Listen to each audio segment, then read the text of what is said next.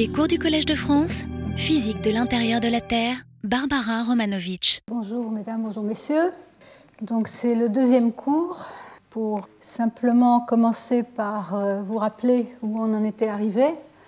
Donc euh, la dernière fois j'ai fait, une introduction générale, un peu de sismologie, propagation des ondes, théorie des raies, et nous en étions arrivés à euh, définir le problème inverse. Et euh, j'avais montré ce schéma pour commencer. Et je vais continuer aujourd'hui. Je vais encore faire, euh, je vais passer sans doute la première heure à faire encore un peu d'introduction sur le problème inverse, parce que c'est important de comprendre euh, ce, ce, qui, est en jeu dans ce problème inverse.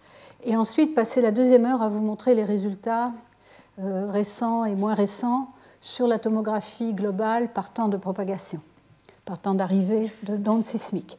Donc, nous avons un ensemble de données euh, qui peuvent être en temps ou en espace, ou, euh, les deux, hein, qu'on va appeler euh, D. On va mettre ça dans un vecteur de données, discrétisé en pratique, puisqu'on fait des mesures qu'on va évaluer généralement par ordinateur. Et on cherche à déterminer euh, certains paramètres physiques de l'intérieur de la Terre euh, et qu'on va mettre dans un vecteur modèle.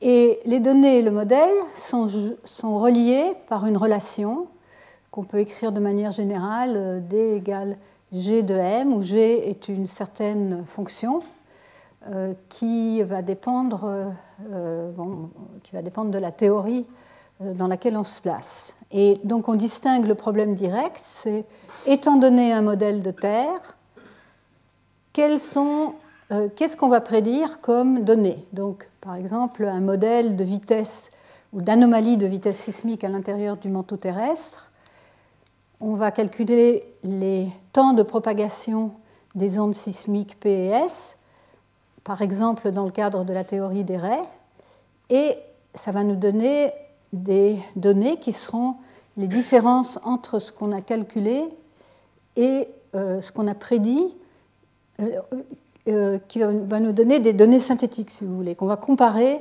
aux données réelles, et les différences vont être donc ce qu'il faudra faire, enfin ce qu'il faudra ajuster pour améliorer le modèle. Et donc l'ajustement du modèle, c'est le problème inverse qui consiste à prendre un ensemble de données, un ensemble en général qu'on appelle de perturbations par rapport au modèle de départ ou au modèle de référence, et on va essayer d'en déduire par un, processus à définir un meilleur modèle. Donc, euh, euh, ici, euh, en général, dans le cas où le problème est linéaire, cette fonction petit g, on va pouvoir la remplacer par une matrice, une matrice de dérivée partielle des données par rapport au modèle. Donc on aura d'un côté le vecteur des résidus des données que je vais le plus souvent noter delta D, parce qu'en fait, là-dedans, c'est les données moins les prédictions d'un modèle de référence. Euh, et euh, donc, euh, de l'autre côté, on aura un delta M, ce sera un vecteur de perturbation du modèle, de combien il faut changer le modèle pour qu'il satisfasse mieux les données. Donc, euh, en général, on va, on va, se placer dans le canny linéaire. Si le problème n'est pas linéaire, on va, euh, en général le linéariser. Dans mon dernier cours, je vais montrer des méthodologies qui sont en, développement actuellement euh, de plus en plus populaires, où on s'affranchit de la nécessité de, de linéariser. Alors, donc, le vecteur de données, le vecteur de modèle, et je vous ai parlé la dernière fois de la solution par moindre carré de ce problème, hein, étant donné un certain nombre de, données euh, de temps de parcours, par exemple, on avait vu comment, euh, quelles seront les perturbations en vitesse.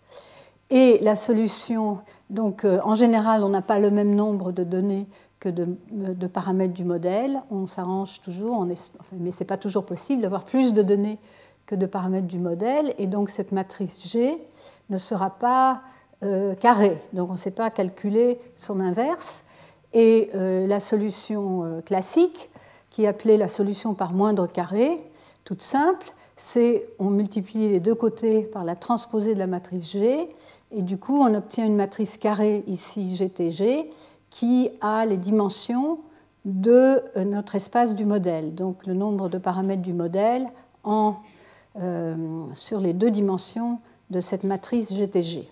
Et donc là, on sait calculer l'inverse si elle existe, et donc on va pouvoir estimer euh, de combien il faut changer le modèle, delta m estimé, pas en simplement inversant, donc en calculant, ah, il manque ici quelque chose, il manque un GT, Hein, donc on va multiplier les deux côtés par l'inverse de la matrice GTG. Euh, et donc du côté de delta m, on aura euh, delta m, l'identité, et de l'autre côté, on aura GTG-1 fois GT delta D. Delta, D. Mais euh, comme je vous ai expliqué la dernière fois, le problème principal, c'est que GTG, en général, n'est pas inversible. Hein, je vous avais montré que dans le cas où on a par exemple des, raies qui traversent une région, qui illuminent une région, pas tous les. et, qu'on euh, paramétrise le, modèle en blocs, tous les blocs ne sont pas traversés par des raies, et donc on ne pourra pas déterminer ces paramètres du, euh, là du modèle, et ça va se traduire par une matrice qui ne sera pas inversion. Et cela veut dire aussi que la solution n'est pas unique. Euh, pour ceux qui connaissent les maths, euh, on peut rajouter euh, ici un, vecteur arbitraire qui ferait partie du noyau de cette matrice, donc de l'ensemble, du sous-ensemble qui n'intervient pas dans, les valeurs propres sont nulles. Donc la solution n'est pas unique. Alors pour, illustrer ça de manière simple, voici un autre un problème, un exemple de, euh, de problème inverse qui n'est pas sismologique, mais qui explique euh, bien les choses. Ah, et donc on a, on a un trésor enfoui sous la plage, quelque part à un endroit de la plage, et on veut trouver où il est. Donc ce trésor, il représente une anomalie de densité à l'intérieur, donc du, sous, le, sous le, la surface et on fait des mesures à la surface, des mesures du champ de gravité. Le champ de gravité va être affecté par euh, cette anomalie de densité et euh, on va essayer d'en déduire. Alors les ronds devraient être sur les croix, je ne sais pas ce qui s'est passé là.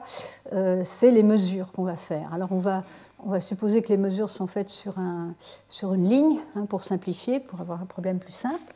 Et on voit que si donc on mesure l'amplitude de la gravité, ou plus précisément les anomalies de gravité par rapport au modèle moyen de gravité, en fonction de la position sur la plage. Ici, à chaque fois, on a un gravimètre hein, qui mesure cette anomalie de gravimètre. Et euh, il existe euh, bien sûr une solution qui est le modèle, euh, le modèle réel, le vrai modèle, hein, qui ici, donc, encore en, en, fonction de la position sur la plage et de la profondeur à partir de la surface, on a divisé l'espace en carrés et euh, le, trésor se trouve ici et va, va nous donner euh, donc euh, un parfait accord entre les observations et les prédictions. Ici, les observations sont indiquées par des, des diamants qu'on ne voit pas, des losanges qu'on ne voit pas, mais les prédictions et les observations sont exactement l'une sur l'autre.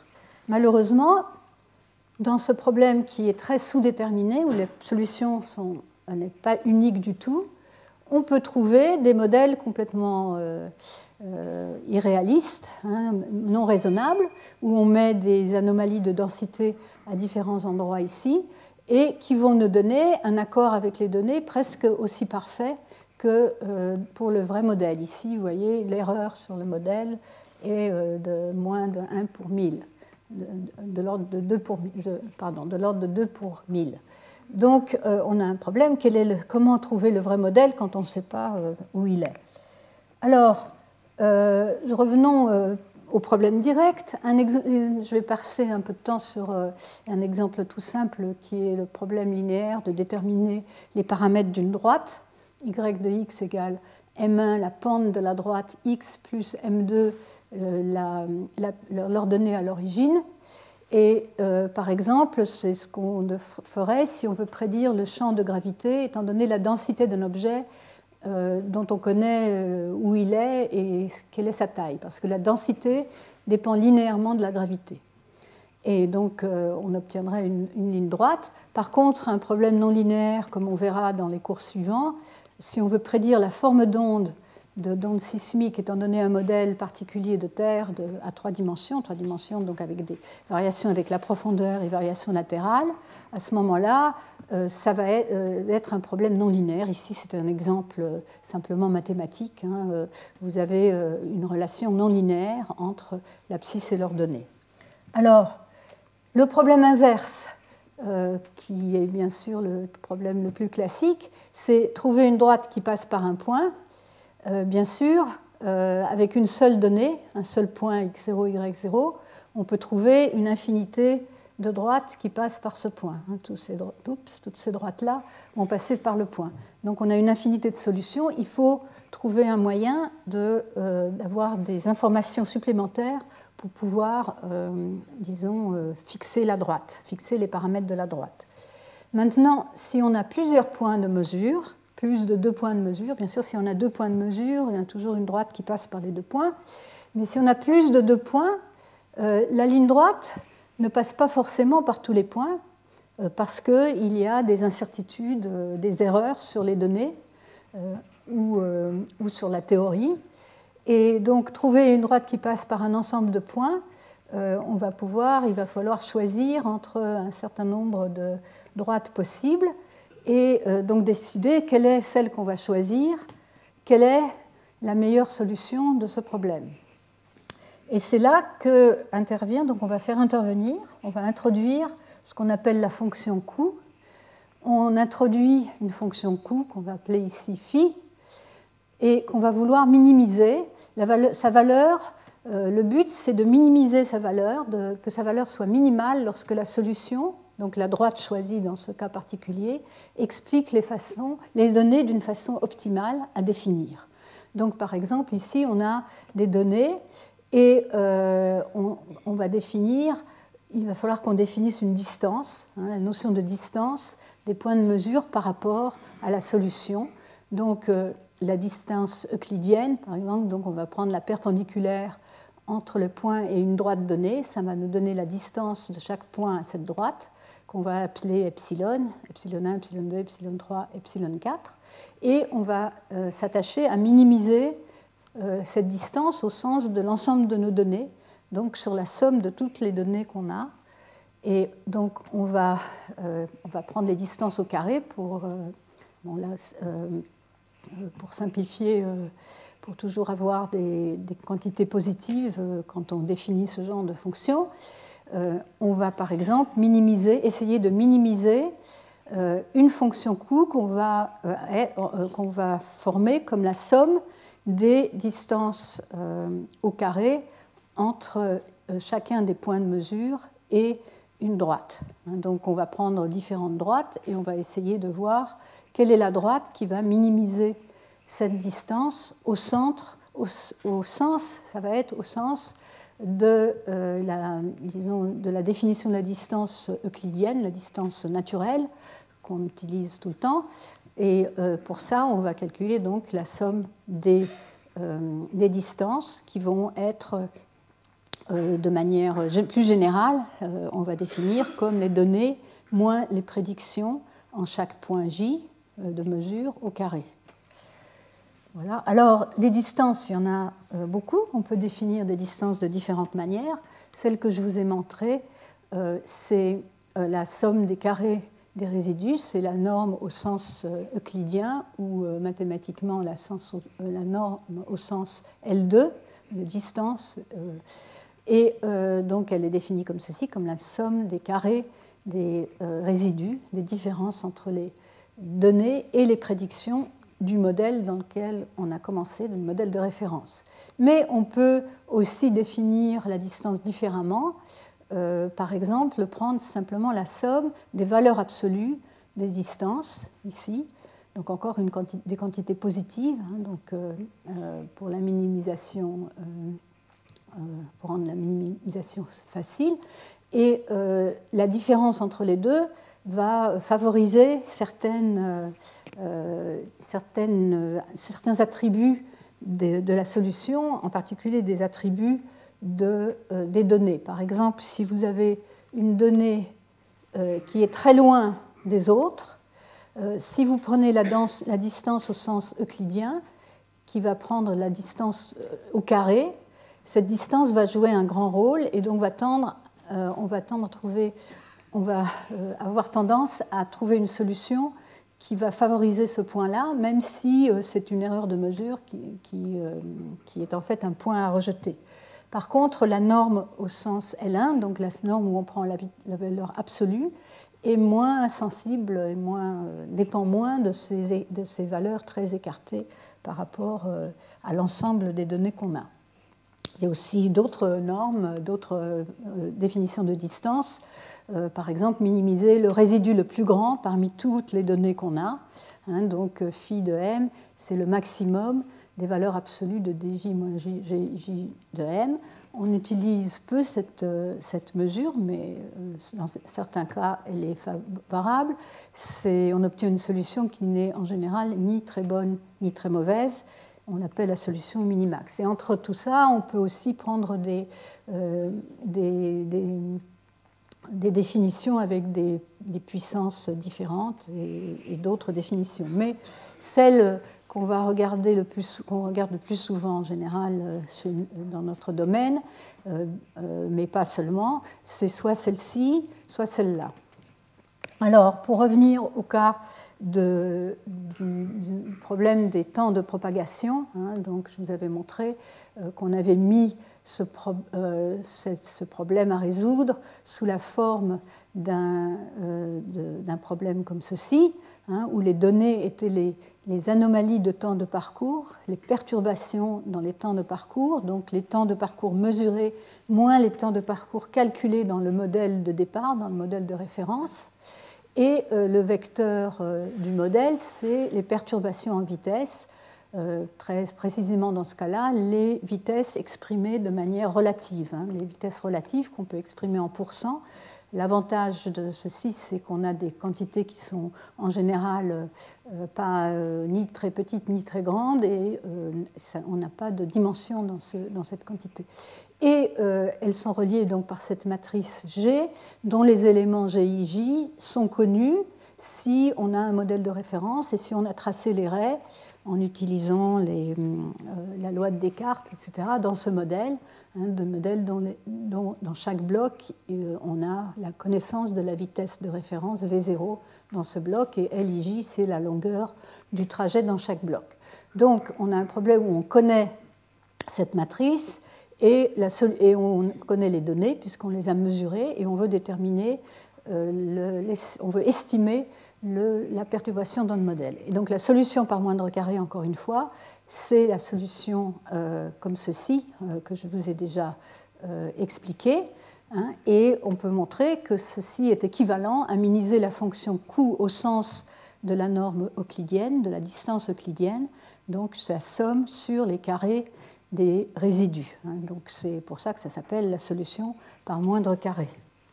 Alors, bon, tout ça c'est très bien, mais il est possible, en général, n'importe quelle donnée présente des erreurs ou des incertitudes de mesure. Alors, euh, et ces incertitudes de mesure peuvent être différentes euh, suivant les points de mesure.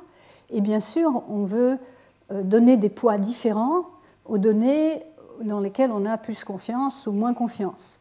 Donc, euh, euh, on veut trouver une solution qui, euh, disons, si l'erreur de mesure est plus grande sur certains points que d'autres, la, la, solution ne passe pas nécessairement aussi près de ce point-là que d'autres points.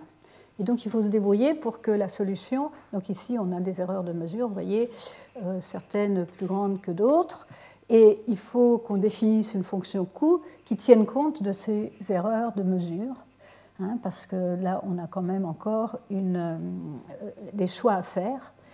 Et euh, alors, si les données, euh, si les erreurs dans, des, les données se comportent de manière sympathique, c'est-à-dire qu'elles sont, sont, distribuées de manière gaussienne, avec une certaine variance sigma au carré, on peut montrer qu'à ce moment-là, la fonction Q est, toujours, la fonction Q correspondante est toujours définie selon la norme euclidienne, mais donc ce qu'on va faire, c'est qu'on va pondérer euh, enfin, l'équivalent de tenir compte de ce genre de, euh, distribution des erreurs. Hein. vous voyez, ces, cartes ces courbes sont censées représenter des fonctions gaussiennes centrées sur euh, les points de mesure. Et donc, on va pondérer chaque résidu dans la définition de la fonction Q par cette variance. Hein. Donc, plus la variance est grande, et donc plus l'erreur des données est grande, et moins ce résidu-là jouera un rôle dans, euh, dans la fonction Q. Il, aura un poids moins fort. Donc ça exprime bien le, souhait de, tenir moins compte des points avec des erreurs plus grandes que ceux qui sont mieux euh, disons, déterminés plus, euh, avec des petites erreurs. Alors, on peut traduire cette définition sous forme matricielle si je, peux écrire euh, cette, cette fonction-là sous forme matricielle en, introduisant le vecteur des données DJ, le vecteur du modèle MI, la matrice euh, ici G, puisque en fait, dans le cas, linéaire, c'est cette matrice, et ça va me donner une expression de ce type-là en faisant intervenir une matrice de covariance qui va être, ah oui, alors euh, il faut, ici il me manque le moins 1, hein, c'est l'inverse, c'est 1 sur sigma au carré, etc., 1 sur sigma n au carré sur la diagonale et des zéros à l'extérieur. Je n'ai pas remarqué que j'avais fait cette erreur. Donc, euh, ça, c'est le moyen qu'on a de, euh, de, tenir compte des erreurs dans les données, hein, de donner des poids différents, et aussi, par exemple, si on a, dans le cas des, des raies, par exemple dans l'intérieur de la Terre, si on a beaucoup de trajets qui parcourent entre une région de source et, une région de station, des, sources très proches les unes des autres, des stations très proches les unes des autres, si on a, a beaucoup sur ces trajets, beaucoup de mesures, et très peu de mesures sur d'autres trajets, on va vouloir aussi pondérer différemment, c'est-à-dire qu'on va vouloir diminuer l'effet des trajets qui sont échantillonnés nombreuses fois par rapport aux ceux qui sont échantillonnés moins, euh, de, euh, des fois moins de fois. Hein, pour, sinon, la solution va vouloir aussi expliquer les données sur ces trajets-là et ne va pas être bien équilibrée. Elle ne, elle ne, nous renseignera pas aussi bien sur les autres parties du modèle, celles qui ne sont pas euh, le long de ce trajet. Alors, euh, donc, euh, bon, ça c'est encore une fois l'exemple de la, de, la, droite, hein, je reviens. La notation matricielle en introduisant la matrice de covariance avec les, erreurs les, déviations standards au carré, les variances. Et on, veut, on cherche à minimiser cette fonction Q par rapport aux éléments du modèle. Donc on va écrire les équations qui correspondent et on va avoir autant d'équations que d'éléments du modèle et euh, on va pouvoir trouver la solution sous la forme euh, euh, comme ceci. Hein, on aura introduit cette pondération des, données par les erreurs et ça donnera une solution un peu, un peu modifiée qu'on appelle la solution par moindre carré pondérée par les erreurs sur les données et donc, encore une fois, ici, on a, encore une fois, ma matrice est fausse ici, il y a des moins 1. Ça, c'est le cas des, temps de parcours. Hein. On était parti de ce problème-là. On multiplie des deux côtés par la matrice de covariance euh, moins 1. Ensuite, on multiplie par euh, la, matrice transposée de la matrice G des deux côtés. Et euh, une fois qu'on a fait ça, le modèle estimé, ça va être l'inverse de cette matrice-là, hein, multiplié par euh, cette quantité-là. Hein, donc, euh, ce qui change, c'est qu'on a introduit au milieu cette matrice de covariance. Alors, bien sûr, on a ici supposé que cette matrice était inversible. ce qui, encore une fois, est équivalent à minimiser cette fonction coût que j'ai définie plus tôt, qui est donc pondérée par les variances. Alors, encore une fois, je montre ici en haut cette solution. Et, mais ceci dit, ça ne résout pas, ce ne suffit pas à résoudre le problème parce que, comme je vous l'ai expliqué la dernière fois, certains éléments de cette matrice G sont nuls. Hein. il a pas de, euh, aucun ray ne passe par certains blocs.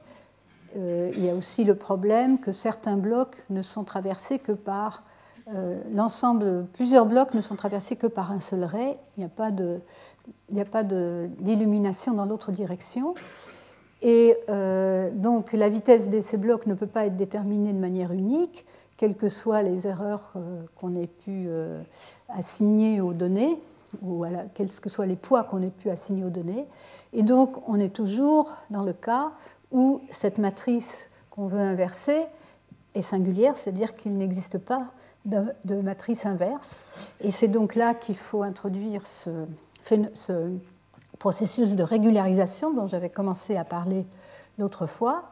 Par exemple, on peut ajouter, comme je vous l'ai montré la dernière fois, un terme positif que je peux appeler epsilon au carré. Bon, ce n'est pas le même epsilon que dans les... C'est simplement un nombre positif euh, à la diagonale de GTG ou de GTCD moins 1G. J'aurais dû écrire avec la matrice de covariance ici.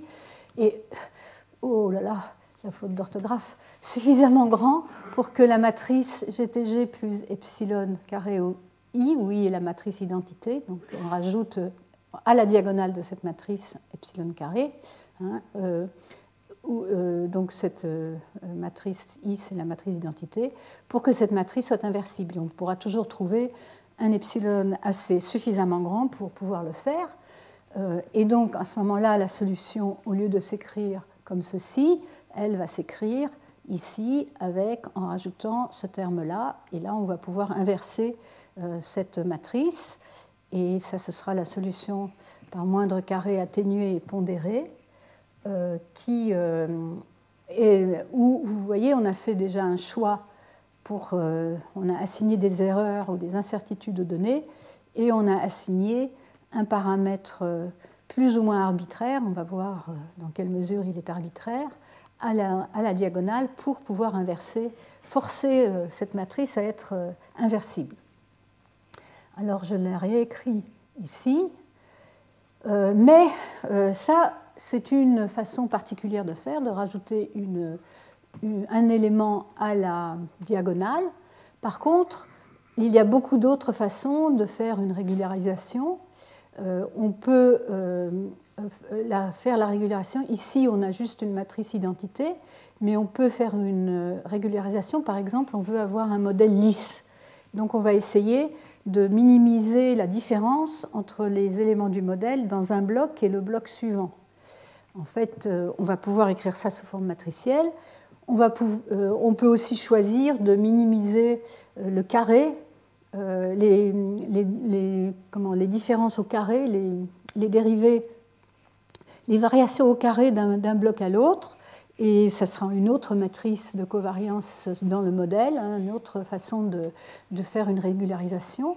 Et on va, ici, ce paramètre epsilon 2 à ce moment-là va... Euh, oui, alors...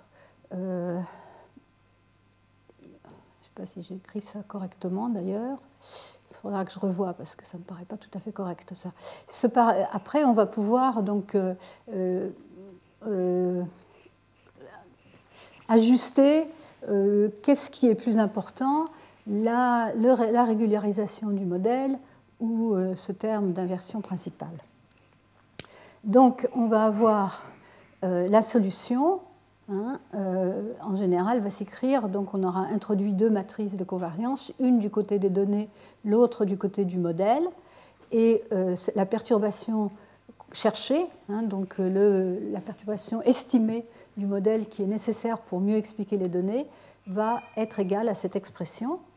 Et donc là-dedans, on a le résidu par rapport au modèle de référence, dont en particulier pondéré par l'erreur sur les données, on a la régularisation du modèle, ici, et la pondération des données qui intervient dans ces deux termes-là.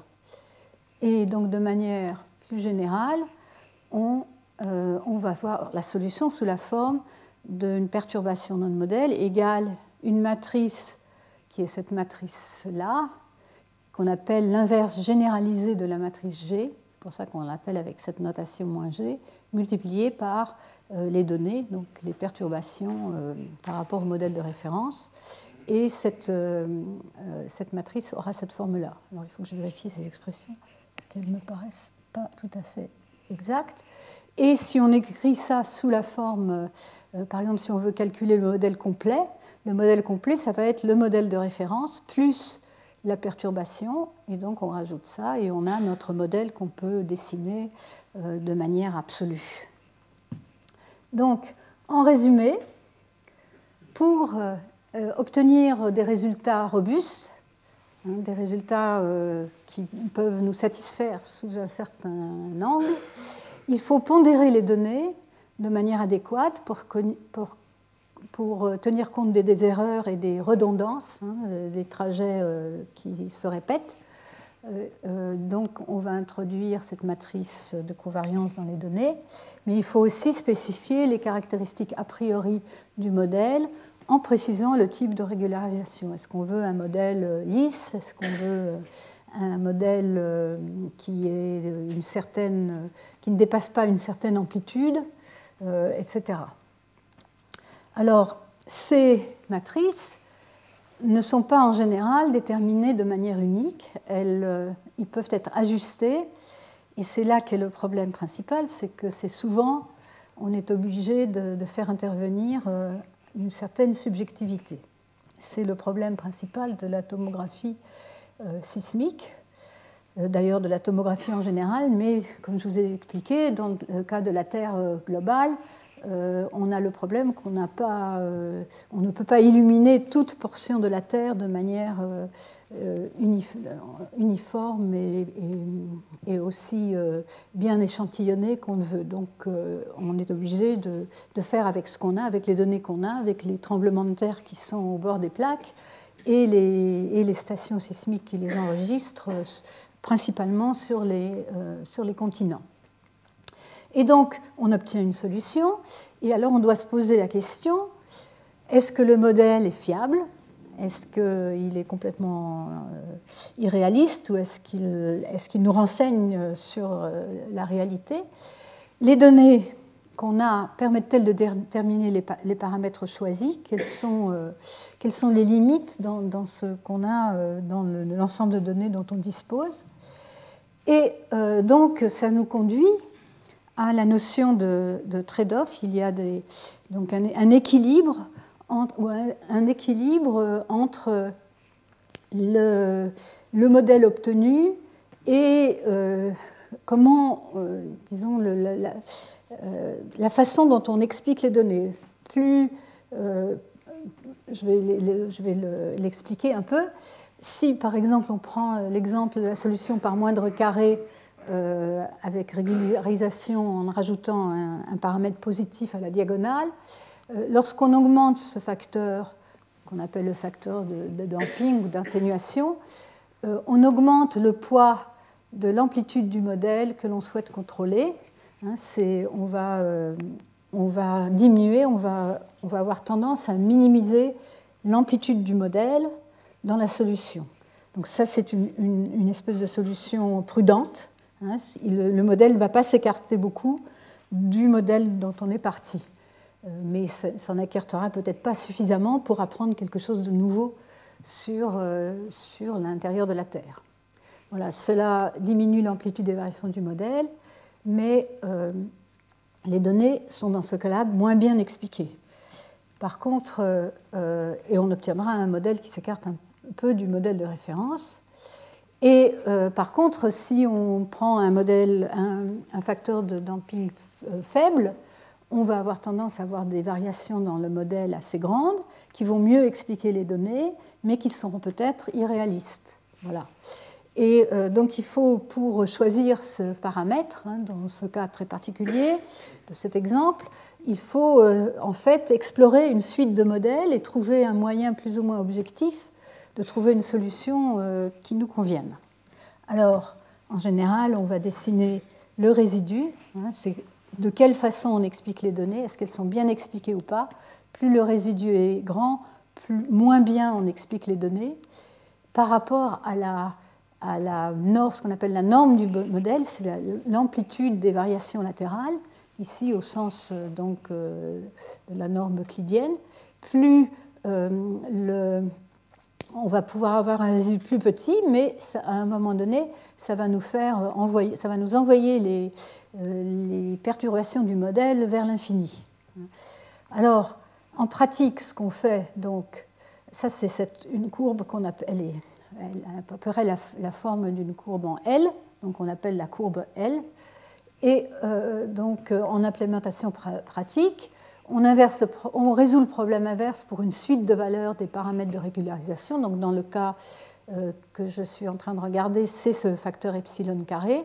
Hein, donc on va prendre une valeur epsilon 1 au carré, on va trouver une solution, on va regarder quel est le résidu, on va regarder quelle est l'amplitude du modèle, ça va nous donner un point ici. Ensuite, on va prendre une autre, qui va, une autre valeur, etc., etc. Et on va dessiner cette courbe qui a une forme, euh, en général, une forme L. Et on va, euh, on va essayer d'équilibrer ça en choisissant une solution près du coude de cette, euh, de cette, de cette courbe. Et donc, ça va nous donner une valeur ou une suite de valeurs proches. Euh, de, ce paramètre d'atténuation, de, ce paramètre de damping, de ce paramètre de régularisation donc à choisir. Alors, vous voyez, euh, si on n'a pas d'autres informations, euh, ceci peut paraître un peu arbitraire. C'est vraiment choisir une solution qui nous explique les données le mieux possible tout en gardant un modèle relativement réaliste qui ne s'écarte pas trop du modèle dont on est parti. Voilà. Alors, une fois qu'on a choisi euh, ces paramètres de régularisation, alors en, pratique on peut en avoir beaucoup, hein, pas un seul, mais euh, beaucoup suivant, euh, suivant ce qu'on veut faire. On peut, on peut introduire à la fois l'amplitude du modèle, les, disons, le, le, caractère lisse du modèle, etc. On peut introduire plusieurs paramètres de régularisation. Et euh, donc on peut se poser la question, comment l'image a-t-elle dégradé euh, Quel est le plus petit objet, la plus petite région à l'intérieur de la Terre euh, du point de vue des paramètres qu'on veut résoudre, par exemple les vitesses, les anomalies de vitesse sismique? Quel est le plus petit qu'on peut résoudre par le problème tel qu'on l'a résolu, tel qu'on vient d'en trouver la solution? Et c'est là qu'on fait intervenir ce qu'on appelle la matrice de résolution, qui est simplement on, a euh, donc notre, euh, modèle euh, qu'on a estimé, qui est donc les observations multipliées par l'inverse généralisée de la matrice G. Donc cette inverse qui est calculée après avoir introduit les, paramètres de régularisation. Et, mais les données observées sont reliées au vrai modèle par D observé égale GM. Hein. Donc ici, le vrai modèle. Je sais que si, tout le reste est, parfait, c'est-à-dire que si ma théorie est parfaite et j'ai tous les paramètres du modèle qu'il me faut, etc., les données sont reliées par D égale GM. Donc je, je peux remplacer D observé par GM vrai, et donc euh, je vais avoir une relation entre le modèle vrai et le modèle que j'obtiens par inversion. Je ne connais pas le modèle vrai, mais je connais cette relation et cette matrice R, qui est donc la matrice G euh, inverse généralisée multipliée par la matrice G elle-même, qui est une matrice carrée dont les dimensions sont celles des dimensions du modèle. Je vais l'appeler R et ça va être la matrice de résolution. Donc vous voyez, vous voyez bien que si le modèle est parfaitement résolu, c'est-à-dire si le problème inverse est parfait, cette matrice, ça va être la matrice inverse de la matrice G, donc j'aurai une matrice identité ici, et le modèle estimé sera égal au vrai modèle. Mais dans la pratique, ce n'est jamais le cas. Et donc, cette matrice-là, cette matrice-là ne sera pas égale à la matrice identité. Elle va avoir des valeurs sur la diagonale qui seront inférieures à 1. Et par contre, il y aura des valeurs en dehors de la diagonale qui vont nous donner euh, une idée de comment, euh, le modèle est en fait euh, tordu ou dégradé par rapport au vrai modèle. Hein. Et donc cette matrice, c'est un, filtre spatial qu'on peut appliquer à un vrai modèle test. Hein. On peut, maintenant mettre un vrai modèle, mais un modèle imaginé, hein, pas la vraie Terre, un modèle qu'on peut définir parfaitement le faire passer par la matrice de résolution et obtenir euh, ce qu'on verrait si ce modèle était vrai par le processus d'inversion. Hein. donc ça va nous permettre d'évaluer la dégradation du modèle, par le processus inverse euh, pour un modèle qu'on connaît. Donc ça va nous renseigner un peu sur euh, ce qui se passe. Donc si R égale I, il y a matrice identité, la résolution est parfaite. Et les termes en dehors de la diagonale nous renseignent sur comment euh, les, paramètres des modèles sont corrélés et comment la matrice est dégradée. Alors, pour illustrer ceci, hein, euh, très souvent, dans notre domaine, on utilise comme modèle test des modèles de damier. Alors, un modèle de damier, c'est un modèle comme ceci, où vous mettez des anomalies positives ou négatives, hein, positives toujours bleu, négatives vitesse plus lente, euh, rouge. Hein, si vous supposez que c'est des, anomalies de vitesse, alors ici à une certaine profondeur, par exemple, on met un damier euh, comme ceci.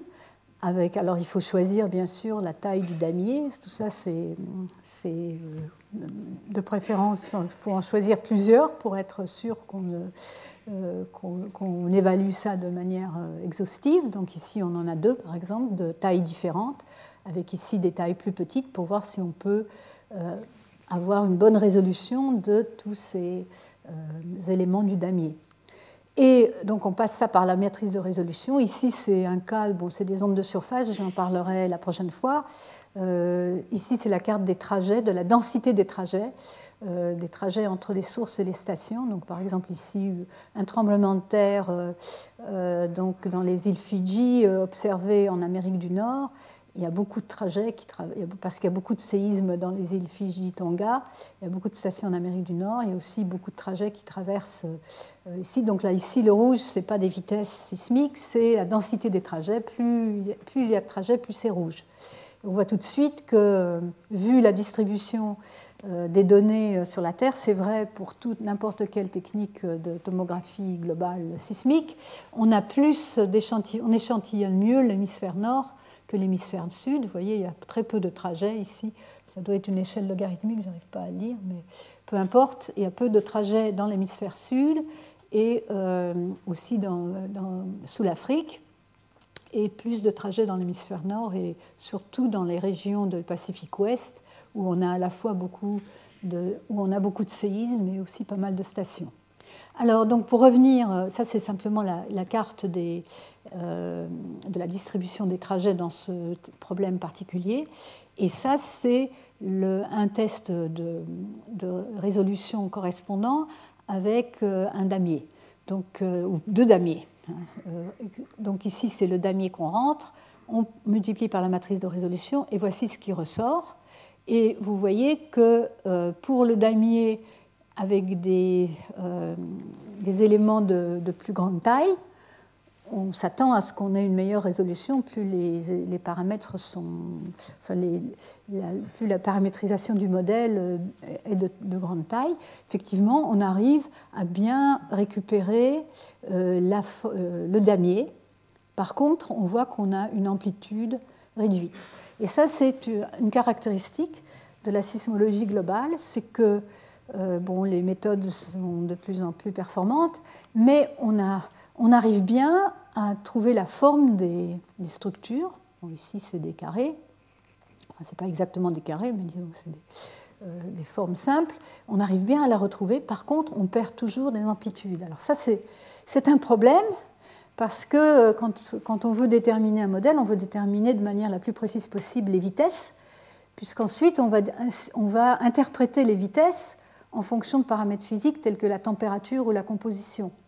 Donc il faut vraiment bien, bien qu'on connaisse les amplitudes de variation latérale, sinon l'interprétation en termes de variation de température va être très inexacte, va être erronée. Et donc, donc ça, c'est un problème qu'on a et qu'on ne peut pas, en général, vraiment, disons, auquel on est confronté tout le temps. Alors, avec le damier plus petit, vous voyez qu'on euh, a un peu plus de mal à euh, retrouver le damier. Ici, on retrouve cette, euh, manque de couverture, ce manque d'illumination dans l'hémisphère sud. Donc voilà, ça c'est un exemple de, disons de, test qu'on peut faire hein, pour ensuite, disons, pouvoir dire est-ce quelle est la, disons, la fiabilité qu'on doit attribuer au modèle. Alors le problème de ce genre de test, c'est que si le résultat est mauvais, quand on va faire un, vrai, un modèle avec des vraies données, avec le modèle obtenu par le vrai processus d'inversion à partir des données, ce modèle ne sera pas, on sait qu'il sera de mauvaise qualité. Donc on peut déjà dire qu'on ne peut pas avoir confiance quand on va faire l'inversion euh, avec un certain ensemble de données euh, sur la Terre, on ne va pas pouvoir faire confiance de ce qu'on trouve dans l'hémisphère sud. Par contre, si le résultat est bon, cela ne prouve pas que ce modèle est le modèle vrai, véritablement vrai. Je vais, en reparler. Alors ici, c'est un autre exemple maintenant, donc par exemple de test de damier. Donc on a mis un damier ici à différentes profondeurs dans le manteau inférieur. alors, par exemple, à l'entrée, on a mis un damier. Donc ça, c'est un modèle euh, tomographique global. Je reparlerai de ce genre euh, de modèle qui est obtenu avec divers types de données. Mais c'est juste pour donner un exemple de test de damier. Euh, on a mis un damier comme ceci, hein, bleu-rouge, bleu-rouge, donc vitesse plus lente ou plus rapide d'un certain pourcentage. Je ne sais plus combien c'est, disons 4% ou quelque chose comme ça. Et on regarde à chaque profondeur, par le processus d'inversion lui-même réel, hein, celui, qui inverse les données euh, avec la matrice G-G. Hein. Euh, donc, euh, qu'est-ce qu'on va trouver si, Qu'est-ce qu'on peut espérer pouvoir résoudre en, disons, à partir de résultats de ce test de damier Alors ici, donc on va faire passer ce test de damier qu'on appelle M true, M réel, mais bon, ce n'est pas la Terre, hein, c'est le damier. Par la matrice de résolution, on obtient un certain modèle. Et vous voyez à gauche, on a mis en un entrée un damier à la profondeur de 890 km. Et on voit qu'on récupère ce damier à peu près à la bonne profondeur, Hein, il n'y a pas beaucoup euh, d'anomalies euh, autre part. Un peu dans les deux couches euh, à 730 km à 1025 km, je ne sais pas si vous pouvez distinguer, on voit un petit peu de bleu et de jaune. Donc le modèle déteint. on, va s'attendre à ce que le modèle déteigne un peu en profondeur.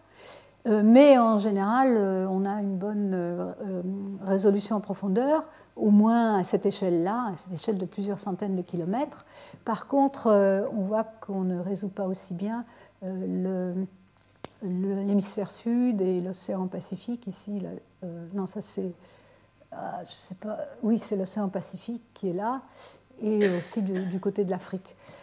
Si on entre le damier tout en bas du manteau, Hein, à 2800 km de profondeur. On voit qu'on le récupère à peu près bien en profondeur aussi, au moins à 100 km près ou 150 km près.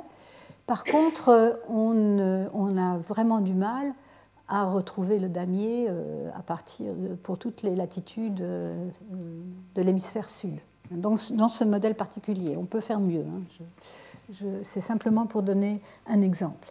Et donc, euh, ce qu'il faut retenir, c'est que ces modèles, euh, ces tests de damier sont limités en ce qu'ils euh, peuvent nous apprendre, parce qu'ils dépendent, hein, cette matrice de résolution, elle dépend des hypothèses qu'on a faites sur la théorie de propagation des ondes sismiques. Hein. Je vous ai donné l'exemple de la théorie des raies, mais la théorie des raies, c'est une approximation. C'est une approximation, on approxime que les ondes se propagent uniquement sur le ray infinitésimal. C'est une approximation de fréquence infinie. On suppose que les ondes que ne sont pas sensibles à autre chose que le long de ce ray infinitésimal. Donc c'est une hypothèse qui marche pas mal au premier ordre, mais c'est quand même une hypothèse. Et donc ça dépend aussi de la paramétrisation choisie. Euh, euh, par exemple, quelle est la taille des blocs qu'on prend, euh, des blocs, et aussi la paramétrisation physique, hein, parce qu'on a choisi d'inverser ces temps d'arrivée pour les anomalies de vitesse sismique, est-ce qu'il y a d'autres paramètres qui peuvent intervenir? L'anisotropie en particulier, on n'en a pas tenu compte. Hein. Donc, euh, et en plus, toute cette notion de résolution n'est valable que dans le cas d'un problème linéaire. Hein. C'est vraiment une notion linéaire. On ne peut pas calculer la matrice de résolution de cette manière-là euh, si le problème n'est pas linéaire. Donc, on, a, ce problème, c'est qu'on a cette régularisation. Euh, son effet peut être quantifié, mais de manière approximative. Et ensuite, comment détermine-t-on l'erreur sur le modèle euh, c'est quelque chose de très difficile. Alors, de manière formelle, si les données sont indépendantes avec une variance commune sigma, sigma carré, euh, comme on peut relier le modèle aux données euh, par cette matrice d'inverse généralisée, avec peut-être en plus des erreurs, ici on peut l'écrire cette forme-là, on va pouvoir écrire la covariance du modèle en fonction de la covariance des données. Hein. donc, euh, en fonction des erreurs sur les données, on peut déterminer les erreurs sur le modèle et donc, donc écrire euh, ces erreurs sur les modèles de cette façon-là. Mais euh, cela suppose beaucoup d'hypothèses et n'est pas vraiment satisfaisant euh, d'une part, euh, les erreurs sur les données, on sait les déterminer euh, jusqu'à un certain point. D'autre part, il y a donc toutes ces hypothèses qu'on a faites qui sont rentrées là-dedans dans la façon dont on a construit la matrice G. Et de manière générale, en fait, vous vous apercevrez que dans les articles, les, les sismologues donnent rarement des erreurs formelles sur les données. On fait souvent ce qu'on appelle des tests de des tests où on, refait l'inversion. En enlevant un certain, disons 10% des données, on refait l'inversion, on trouve un modèle, on enlève un autre 10% de données de manière aléatoire, on fait, donc fait plusieurs modèles comme ceci, et ça va nous permettre de calculer une, espèce d'erreur sur le modèle hein, en comparant tous ces modèles et en regardant euh, quelle est la moyenne et quel est l'écart euh, entre ces modèles. C'est une façon de faire, mais euh, c'est encore une fois euh, dans le cadre d'une certaine théorie euh, dont l'erreur, disons, n'est pas facile à quantifier. Alors, pour, disons, pour, pour, disons, pour conclure cette partie un peu, disons, euh, un peu pessimiste, si j'ose dire, sur euh, ce qu'on fait, mais on est obligé de le, savoir et d'en être conscient, c'est euh, quels sont les ingrédients essentiels pour la tomographie globale ou régionale du manteau de la Terre, ou d'ailleurs du, noyau, enfin de la graine, pareil. Quelles sont les données? Qu'est-ce qu'on va utiliser comme données? Alors, je vous ai déjà montré des exemples, et on va continuer en utilisant les temps de propagation des ondes de volume, on peut aussi utiliser les ondes de surface. On peut utiliser les temps de parcours qui sont des données, secondaires, c'est-à-dire qu'on mesure quelque chose sur les sismogrammes, ou on peut directement utiliser les formes d'ondes, ce qui est quelque chose qu'on fait de plus en plus euh, fréquemment à l'heure actuelle. J'en parlerai plus tard. Mais aussi, il faut définir la théorie de propagation des ondes, ou les approximations qu'on fait. Donc, la théorie des raies, j'en ai déjà parlé, mais on peut aller plus loin en, incluant des effets de fréquence finie, donc euh, tenir compte du fait que les ondes sont aussi euh, sont sensibles à la structure non seulement le long du ray infinitésimal, mais aussi autour de ce ray. Je vais en reparler. Euh, après, donc, on peut faire la théorie des raies. Pour ce qui est des formes d'ondes, on peut faire un calcul plus ou moins exact du champ des ondes sismiques. Et euh, ensuite, bien sûr, euh, il y a la méthode d'optimisation. Comment va-t-on inverser le problème? Quelle va être la régularisation? Est-ce qu'on va optimiser, donc euh, faire l'inversion de manière linéaire ou quadratique, etc. Ou est-ce qu'on va s'affranchir, on ne va pas utiliser une méthode d'optimisation, mais une méthode directe, hein, une méthode de type Monte Carlo? Tout ça, c'est des choix à faire, des décisions. Et enfin, la paramétrisation du modèle, donc j'en ai déjà parlé un peu, la paramétrisation géométrique, est-ce qu'on veut une paramétrisation locale, par exemple en bloc, ou est-ce qu'on veut une paramétrisation globale? Je vais en reparler parce que c'est important pour les modèles globaux euh, euh, du manteau, mais aussi la paramétrisation physique. Jusqu'à présent, j'ai parlé uniquement des vitesses sismiques. Je n'ai pas tenu compte de l'anisotropie dont je vous ai parlé la, fois, dernière, où on a, euh, euh, on a, dans certaines régions de la Terre, euh, les, ondes se propagent avec des vitesses différentes suivant la direction de propagation ou suivant la polarisation des ondes.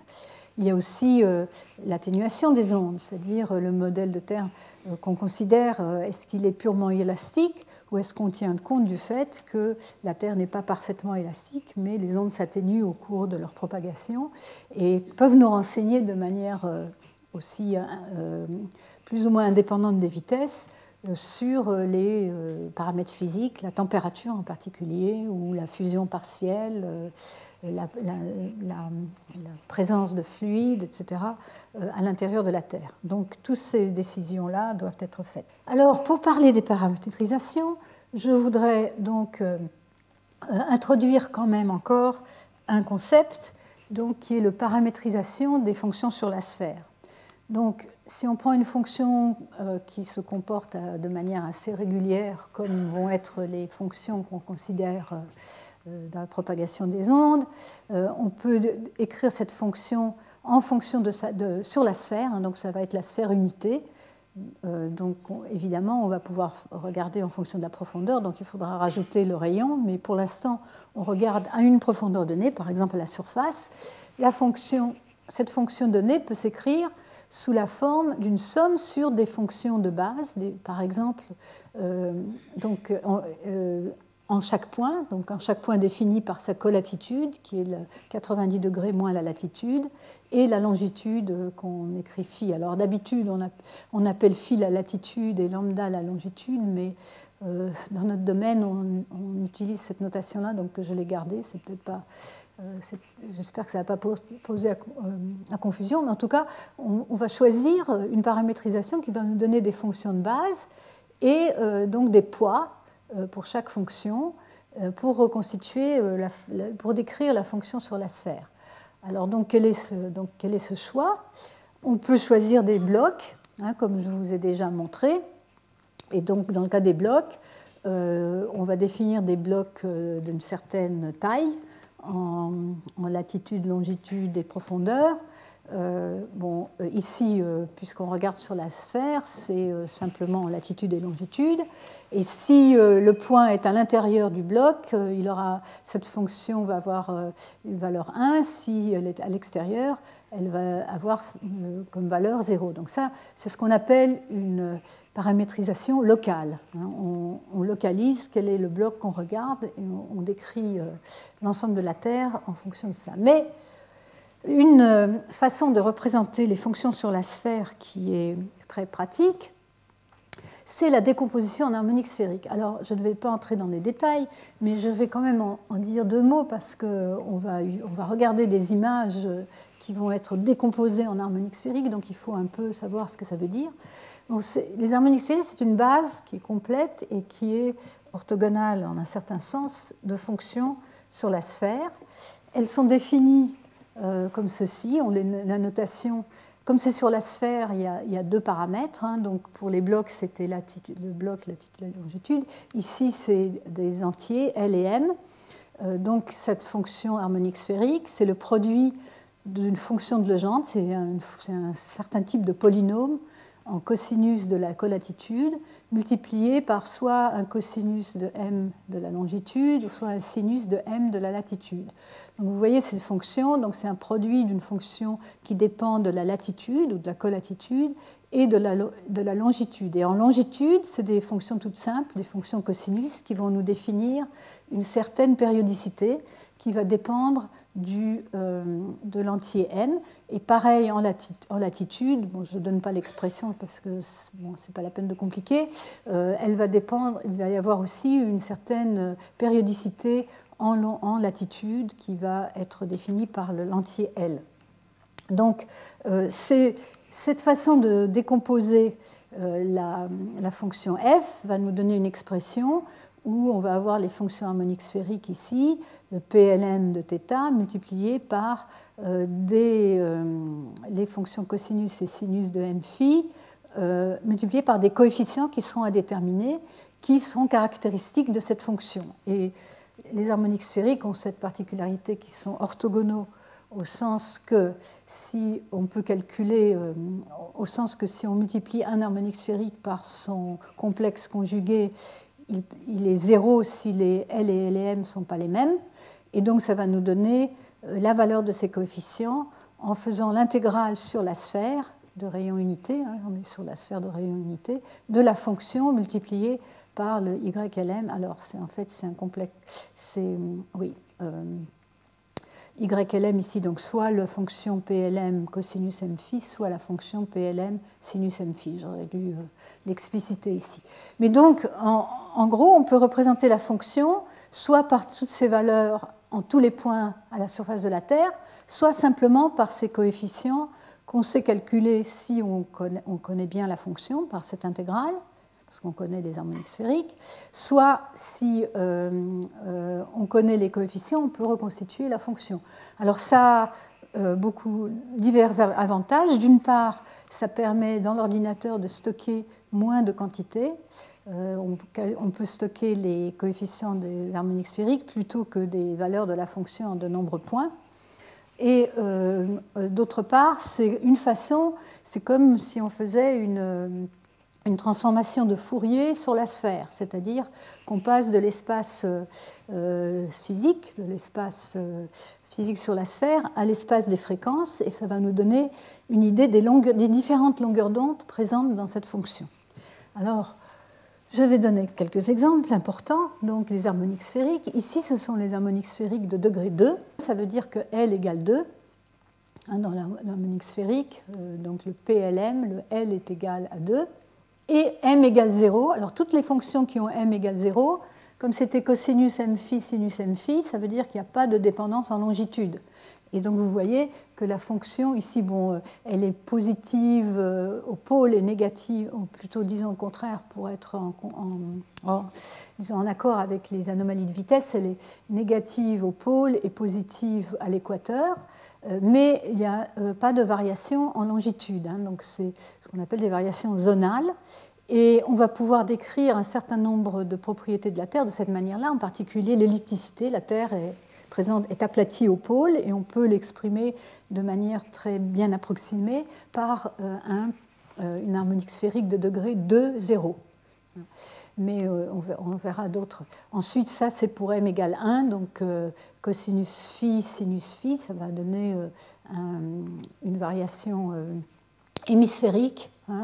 Un hémisphère va avoir le rouge en haut et le bleu en bas, et l'autre hémisphère, le rouge en bas et le bleu en haut. Et enfin, L égale 2 et M égale 2 va nous donner du cosinus de phi, sinus de phi, donc deux, deux fois longitude, et donc ça va nous donner une alternance avec des bandes comme ça euh, allongées nord-sud euh, entre euh, du négatif positif négatif positif. Alors ça, ces deux-là sont très importants. On va les voir apparaître très souvent parce qu'on va s'apercevoir que dans la Terre, les structures ne sont pas organisées de manière complètement aléatoire. Et on a par exemple des zones de subduction, hein, les zones où les plaques plongent, replongent dans le manteau, qui dessinent en fait un degré 2 de ce type-là. Euh, donc, euh, euh, elles ont une composante très forte. Il y, a des, composantes de ce type-là très fortes dans le manteau de la Terre. Et, il y a aussi une composante comme ceci, elle est encore plus forte dans le noyau.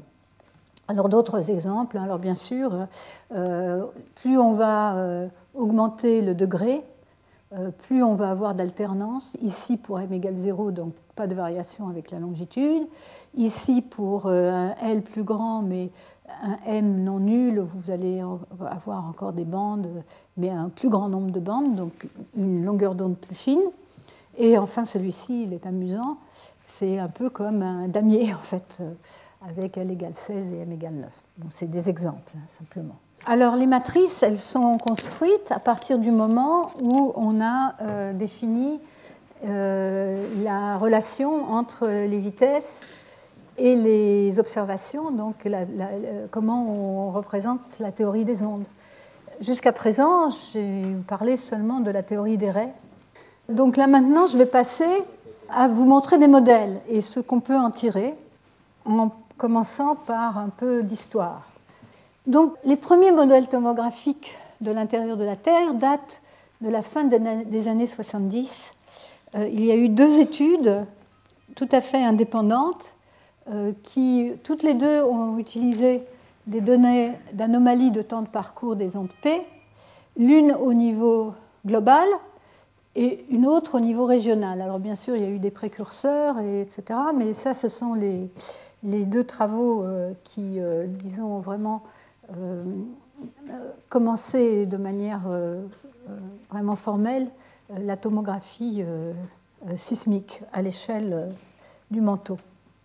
Donc, je vais parler un peu, je vais vous décrire un peu ce, qui a été fait euh, dans, ce premier modèle global hein, de Dionsky, Heger et O'Connell, parce qu'ils ont trouvé des choses qui, jusqu'à aujourd'hui, jouent un rôle très important dans ce qu'on connaît de l'intérieur du manteau. Alors, qu'est-ce qu'ils ont utilisé comme données? Ils ont utilisé les anomalies de temps de parcours des ondes P, donc les anomalies, c'est-à-dire les différences entre les temps euh, observés les temps de parcours observés et les temps de parcours calculés dans un modèle. Et euh, donc, euh, comment elles sont mesurées? Elles sont mesurées par rapport aux tables de temps de propagation. Euh, à l'époque, c'était des tables de Jeffreys Bullen. ici, c'est un exemple de table de, temps de propagation qui sont plus récentes, le modèle IASP 91. Alors, qu'est-ce que c'est ces tables? C'est le temps de propagation de certaines, des ondes, ici en minutes, en fonction de la distance euh, donc de l'observation. Alors cette distance, elle est mesurée en termes de... Euh, donc c'est l'angle qui est calculé à partir du centre de la Terre, hein, c'est l'arc, euh, la distance de l'arc. Euh, euh, donc 180 euh, degrés, c'est l'antipode, c'est l'opposé de la Terre. Et donc on, mesure, on peut suivre les ondes qui ont parcouru des trajets différents, comme l'onde P, l'onde PP qui s'est réfléchie une fois à la surface de la Terre, etc., les ondes S, les ondes SS. Et donc au fur et à mesure, au cours des temps, depuis le début de la sismologie, donc au début du XXe siècle, disons les, sismologues ont, avec beaucoup de peine, établi ces, tables. Alors, ce n'était pas évident au début parce que le problème, pour calculer le temps de parcours des ondes, il faut savoir où est la source. Et a priori, on ne sait pas où, est, où a eu lieu le tremblement de terre. Donc, en fait, il faut résoudre à la fois le problème de savoir où est la, où est la source et euh, quel est le temps de parcours? Donc, euh, euh, c'est à ça que se sont attachés les premières décennies pour arriver à, définir ces, tables globales moyennes. Hein. Et donc, ça, ce sont des tables qui donc, représentent un modèle moyen de la Terre assez, donc, qui, qui, est un bon modèle moyen par rapport auquel on peut faire des mesures. Donc une fois qu'on a, on a ces temps de propagation, on va calculer les anomalies. Et alors comment, d'où on sort les observations? Alors, dans ces premiers modèles, les données venaient de, des bulletins de l'International Seismological Center, qui est un centre euh, de collecte de données qui euh, a donc euh, est débuté dans les années 60. Et donc dans, ce, dans cette étude particulière, il y a trois, ans de données, ou quatre ans de données, Qu'est-ce que c'est que ces bulletins? C'est euh, c'est un centre qui se trouve euh, au, Royaume-Uni qui rassemble les, dans les stations sismologiques, il y avait des observateurs, il y a encore dans certaines, euh, qui regardent tous les jours les sismogrammes et qui mesurent les arrivées. Euh, pas forcément, ils ne les identifient pas forcément, mais dès qu'il y a un tremblement de terre, ils identifient un certain nombre d'arrivées. La plupart du temps, c'est les ondes P et les ondes S, parfois d'autres ondes. Et ils vont envoyer le temps d'arrivée, hein, le temps d'arrivée par rapport à, l'horloge locale, ils vont l'envoyer au bulletin. Et, et donc le centre sismologique va récupérer toutes ces données et va les associer pour euh, trouver quelles sont les données qui correspondent au même séisme et donc par là même va pouvoir localiser le séisme et calculer les temps de parcours et les anomalies de temps de parcours par rapport donc mais ça on peut c'est les c'est ceux qui font la tomographie qui peuvent déterminer euh, les anomalies de temps de parcours s'ils le veulent, parce qu'ils ont le choix des, tables. C'est les temps de parcours qui sont donnés dans, ces tables.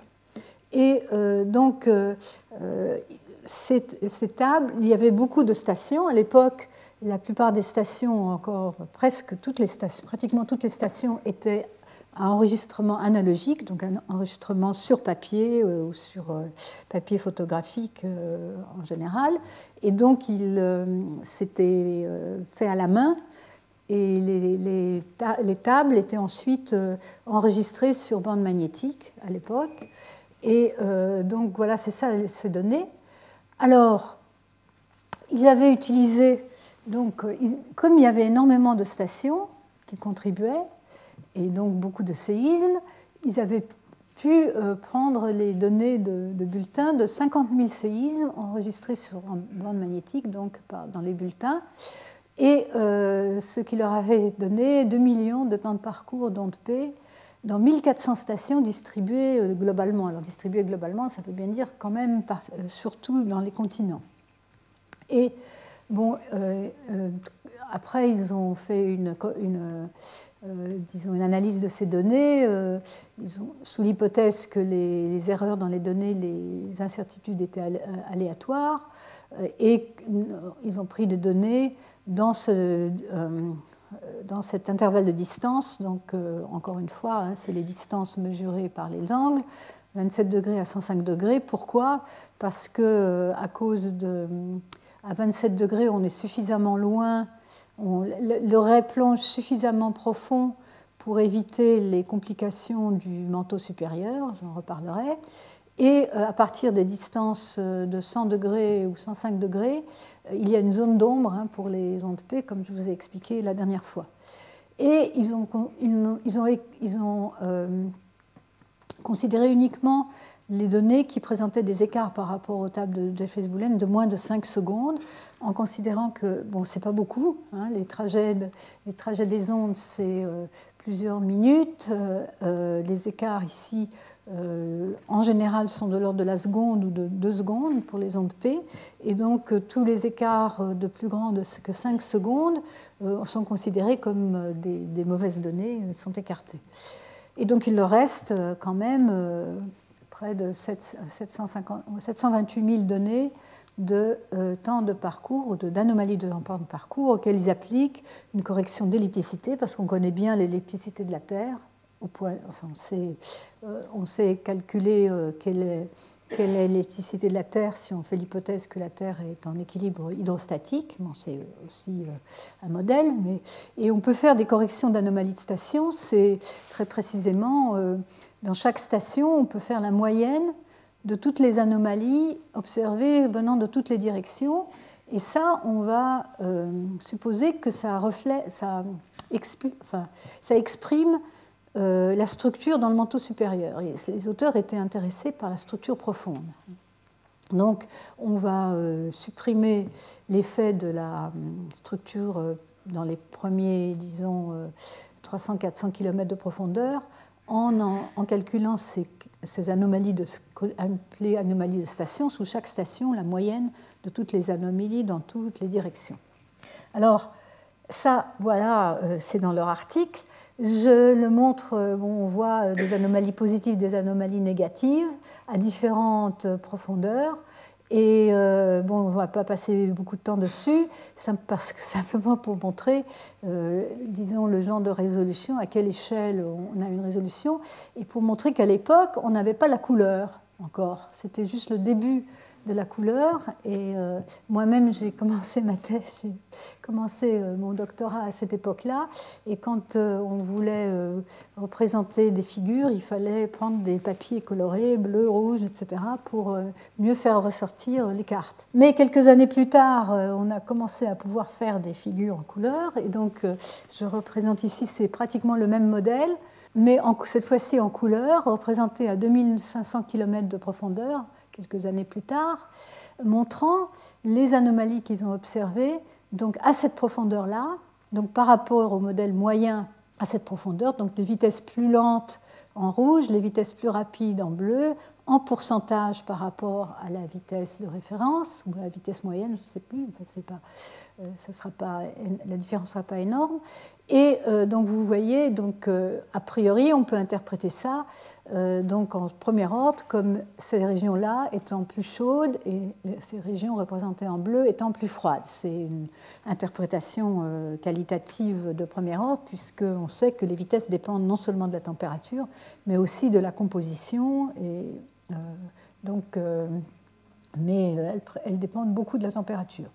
Alors ces auteurs avaient remarqué que cette carte, bon, elle n'est pas, pas, complètement aléatoire, il y a une structure, en particulier cette espèce de bande euh, d'anomalies positives, donc de rapide, plus rapide que la moyenne, passant par les pôles, avec deux anomalies euh, lentes au milieu, hein, une dans le Pacifique et une sous l'Afrique. Hein. on voit ici les Amériques, on voit l'Afrique ici. Euh, et en jaune, c'est les limites de plaques. Hein, la plaque pacifique ici.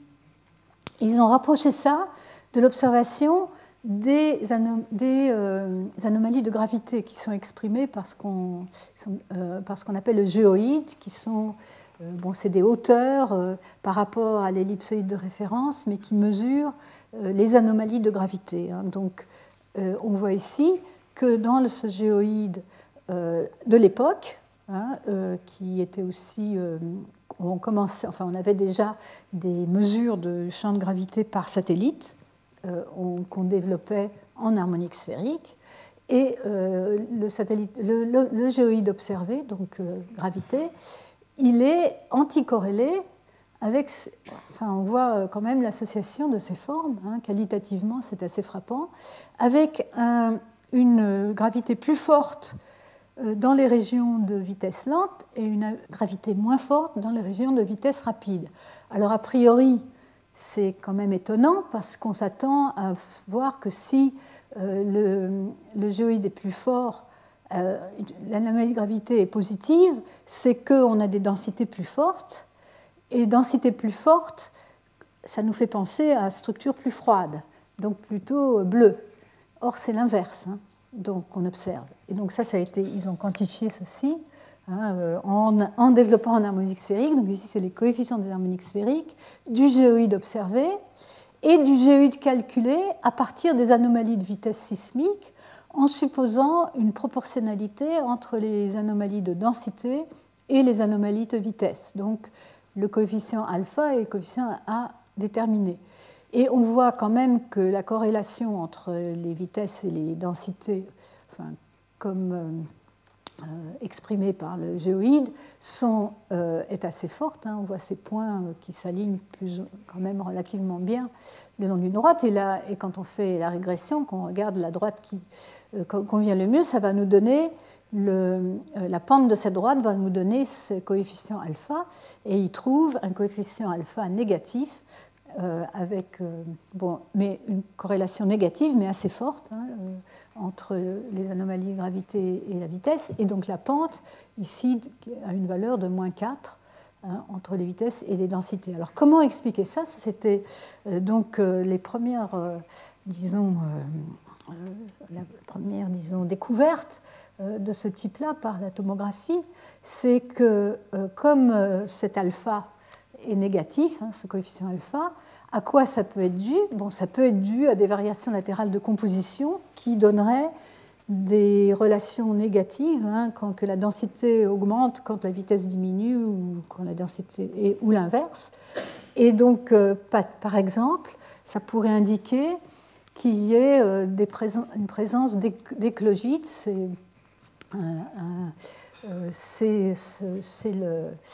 euh, le le, minéral qui euh, correspond à, ce que devient la croûte euh, dans, la plaque en subduction euh, à grande profondeur.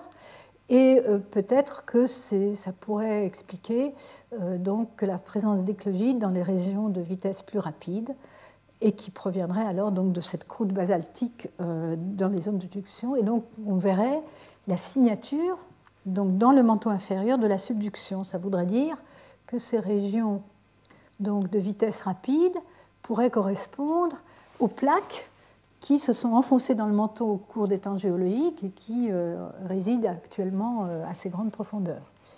Alors ça, c'est la première interprétation.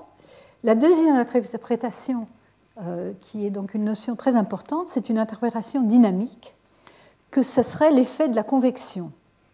Et qu'en fait, c'est parce que le manteau est en convection qu'on observe en fait euh, les cellules de convection vont déformer les surfaces, en particulier la surface de la Terre, et on va observer, là j'aurais dû peut-être euh, euh, faire un schéma, mais on va observer un, des anomalies de gravité positives aux endroits où on a un courant montant parce qu'il va déplacer la surface vers le haut.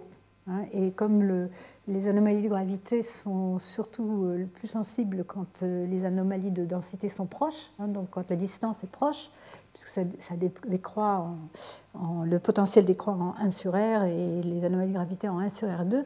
Donc quand vous êtes proche de la surface, la topographie de la surface va jouer un rôle très important. Et si vous, avez, vous allez avoir un bondement si euh, vous avez un courant ascendant qui va pousser la surface. Hein, il va aussi avoir tendance à déformer la, limite noyau-manteau vers le haut.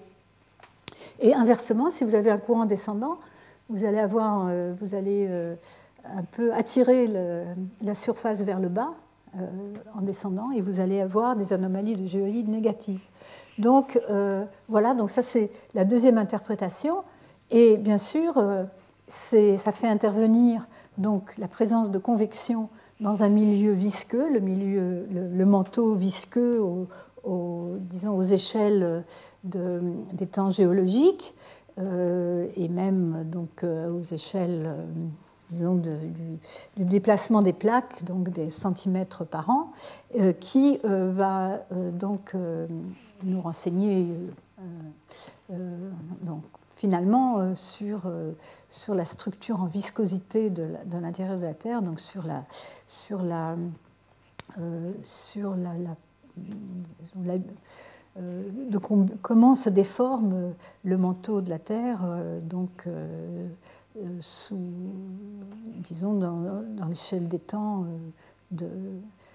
géologiques.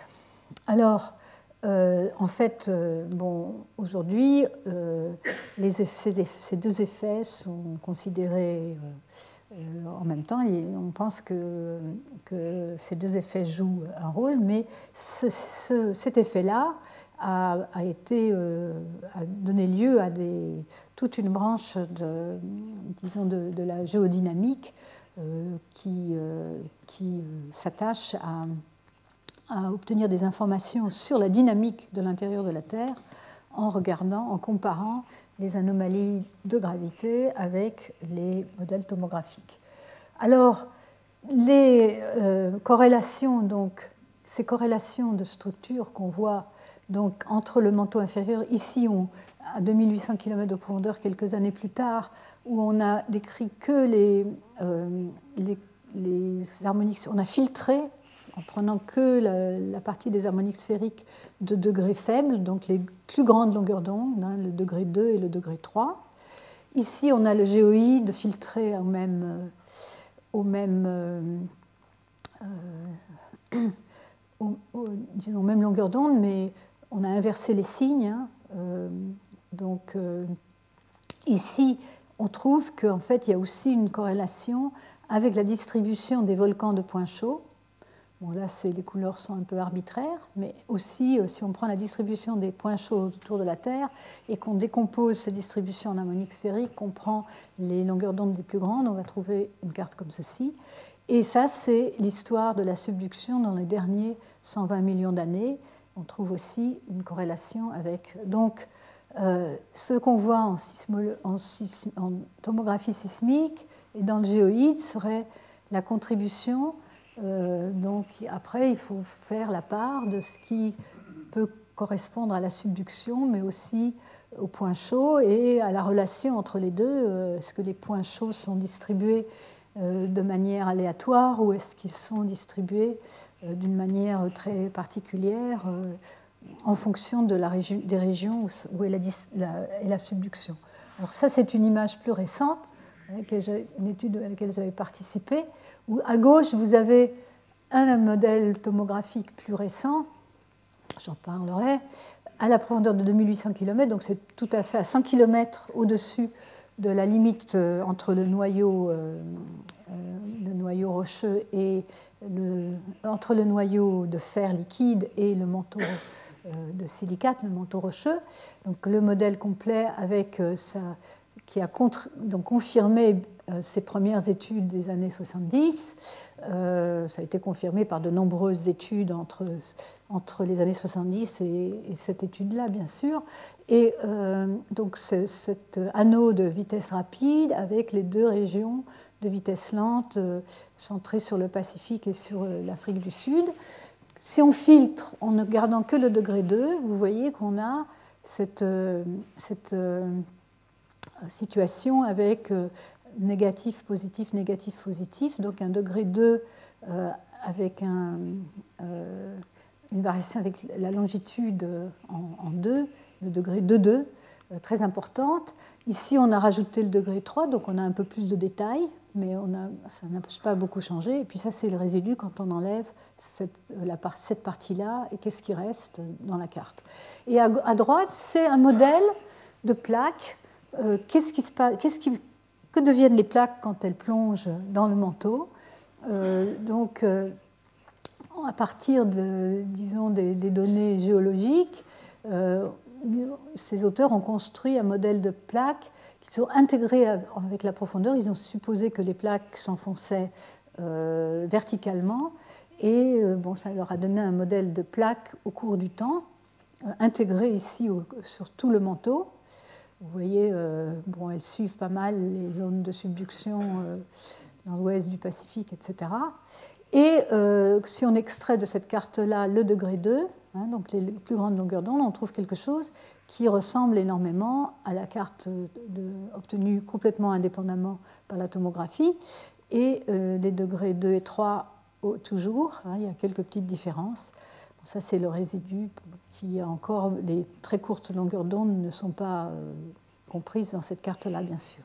Donc quelque chose de, tout à fait remarquable auquel on reviendra souvent pour essayer de comprendre mieux Qu'est-ce que c'est que cet anneau de vitesse rapide Est-ce que c'est le cimetière des plaques Et qu'est-ce que c'est que ces anomalies euh, de vitesse lente, euh, donc centrées plus ou moins symétriquement à l'équateur, sous le Pacifique et sous l'Afrique Donc voilà pour, ça, pour cette étude-là. Alors je, dis, je vais passer juste très vite sur la tomographie, l'autre étude, donc, qui était une étude régionale, euh, où la technique était un peu différente. On avait une région décomposée en blocs, par exemple le manteau supérieur euh, sous, euh, sous une, une, partie de, l'Ouest américain. Et on va considérer les ondes arrivent de très loin et qu'on peut considérer que le front d'onde est linéaire ou planaire à l'arrivée dans la partie qu'on veut considérer pour le modèle. Et donc, euh, on a des raies euh, qui arrivent aux stations. Et ça va nous permettre, de, en comparant les anomalies de temps de parcours euh, à différentes stations, d'obtenir un modèle de vitesse relative dans cette région-là. Donc j'en reparlerai plus tard, mais je voulais simplement en dire, c'est c'est un peu différent comme technique, parce que dans la, première technique, on considère le ray tout entier, Ici, on ne considère que ce qui arrive euh, au-dessus d'une certaine euh, profondeur, dans une certaine région donnée, et on n'a pas accès aux vitesses absolues, mais seulement aux vitesses relatives euh, dans cette région donnée. Mais bon, j'en reparlerai plus tard. Alors, donc maintenant, je vais continuer en parlant des modèles donc, euh, au cours des, dernières décennies, il y a bien sûr eu des, améliorations dans, toute cette modélisation. Et je vais vous donner un exemple de modèle euh, obtenu euh, dans les années 2000. Mais ces modèles globaux de tomographie des temps de parcours, des ondes POS, ils ont continué à être développés avec de plus en plus sophistiqués. on considère une paramétrisation locale, donc en général des blocs de vitesse constante, ou d'autres paramétrisations locales, en utilisant par exemple des ondelettes ou des splines. Ils ont, sont caractérisés par un grand nombre d'inconnus. On considère des petits blocs, hein, par exemple des blocs de 2,5 degrés par 2,5 degrés. 1 euh, degré à l'équateur, c'est à peu près 110 km, donc ça vous donne euh, l'échelle. Euh, ça, c'est un, modèle celui de Grant, un autre euh, en profondeur de 100 km ici, 150 km ici. Bon, ça, se vaut. Et donc, comme il y a un très grand nombre d'inconnus, un très grand nombre de données, hein, déjà dans le premier modèle, euh, on avait des millions de, de, temps de propagation. L'inversion ne se fait pas d'un seul coup, mais par des méthodes itératives, telles que les méthodes LSQR ou CIRT, qui inversent les matrices de manière itérative. Je n'entre pas dans les détails euh, pour l'instant. Euh, il y a aussi la notion de paramétrisation en blocs de taille variable, c'est-à-dire certaines régions peuvent être euh, mieux échantillonnées que d'autres, et c'est un fait. Ici, par exemple, ce qu'on montre, c'est l'échantillonnage, donc la densité de raies dans une échelle logarithmique à une certaine domaine de profondeur, ici dans, juste en haut du manteau inférieur, par les temps de propagation des ondes P des bulletins euh, télésismiques. Et vous voyez que la densité des raies est très forte autour des zones de subduction et aussi euh, ici dans la zone de convergence Eurasique, mais euh, beaucoup plus faible. Il y a très très peu d'échantillonnage ou d'illumination de l'océan Pacifique, par exemple, et très peu dans ces régions-là. Et à la profondeur euh, près de la limite noyau-manteau, c'est encore euh, moins bon. Hein. on n'a pas une bonne échantillonnage par ce, type de données. Hein. on ajoutera d'autres données pour, euh, pour, compenser plus tard. Mais on voit bien qu'on a une très bonne, une très bonne illumination. On devrait avoir une très bonne illumination dans les zones de subduction. Donc ce genre de modèle, hein, en fait, c'est un peu concentré sur l'étude des structures dans les zones de subduction et euh, donc aussi une paramétrisation qui peut être, euh, disons, euh, à, résolution variable. Donc ici, on a une paramétrisation avec des gros blocs loin de la zone du Pacifique, de l'Ouest Pacifique, et puis des blocs plus petits parce qu'on pense pouvoir voir des structures plus fines à l'intérieur ici de cette région. Et donc, si montré à différentes profondeurs, euh, des épaisseurs variables, plus on va en profondeur, plus on va avoir des épaisseurs plus grandes des blocs, parce qu'on ne peut pas euh, euh, espérer résoudre les structures à, plus petite échelle. À l'époque, c'était encore, donc début des années 90, c'était 200 mégaoctets, c'était déjà une, on demandait une mémoire assez importante. Et euh, donc, euh, les premières images donc, centrées sur euh, les, zones de subduction on voyait ceci. Donc, ça, c'est des coupes verticales. Hein. Ici, c'est la surface. Ici, c'est la limite noyau-manteau.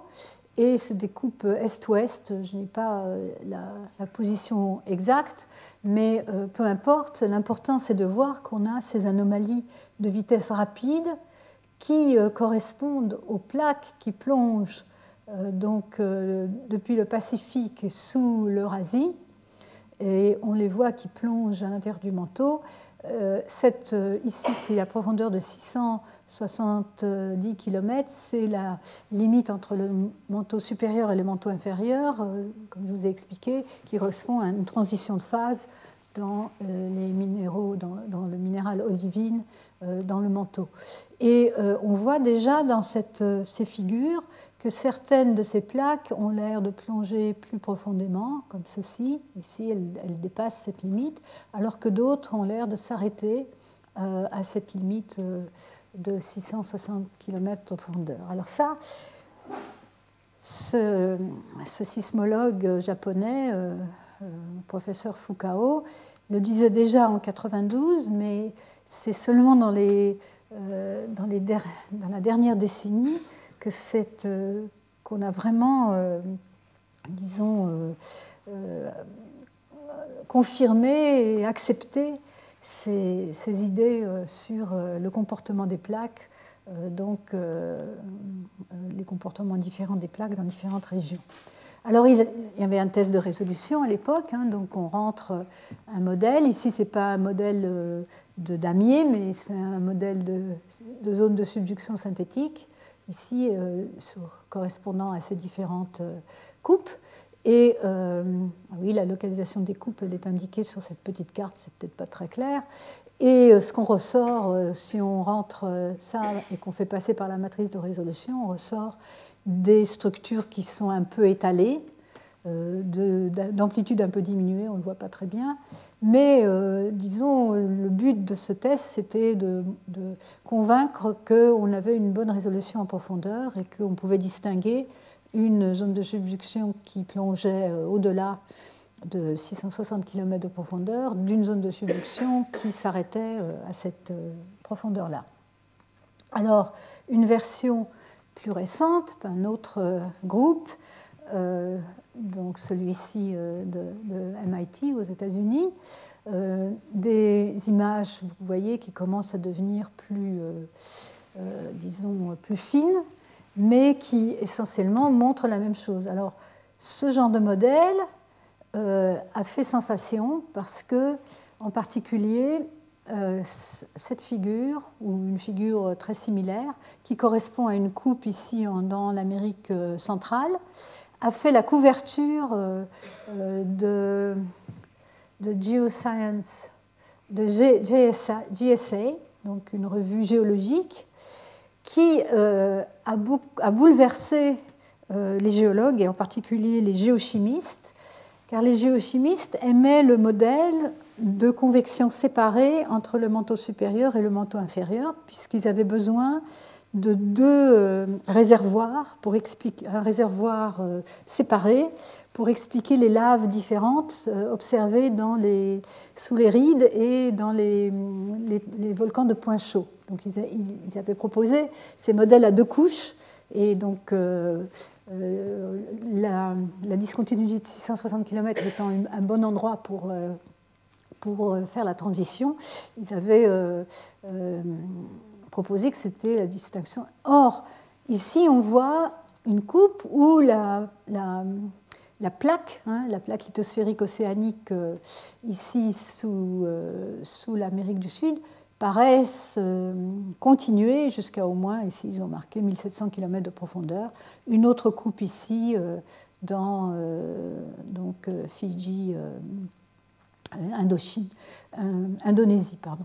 Et euh, donc voilà, alors on voit aussi que les, elles ont l'air de s'étaler, ce qu'on pourrait comprendre par l'assimilation progressive. Si, ces anomalies sont surtout des anomalies de température, plus la plaque froide s'enfonce dans le manteau, plus on va avoir une région plus grande affectée par les anomalies de température, et l'anomalie de température va peu à peu se diminuer, bien sûr.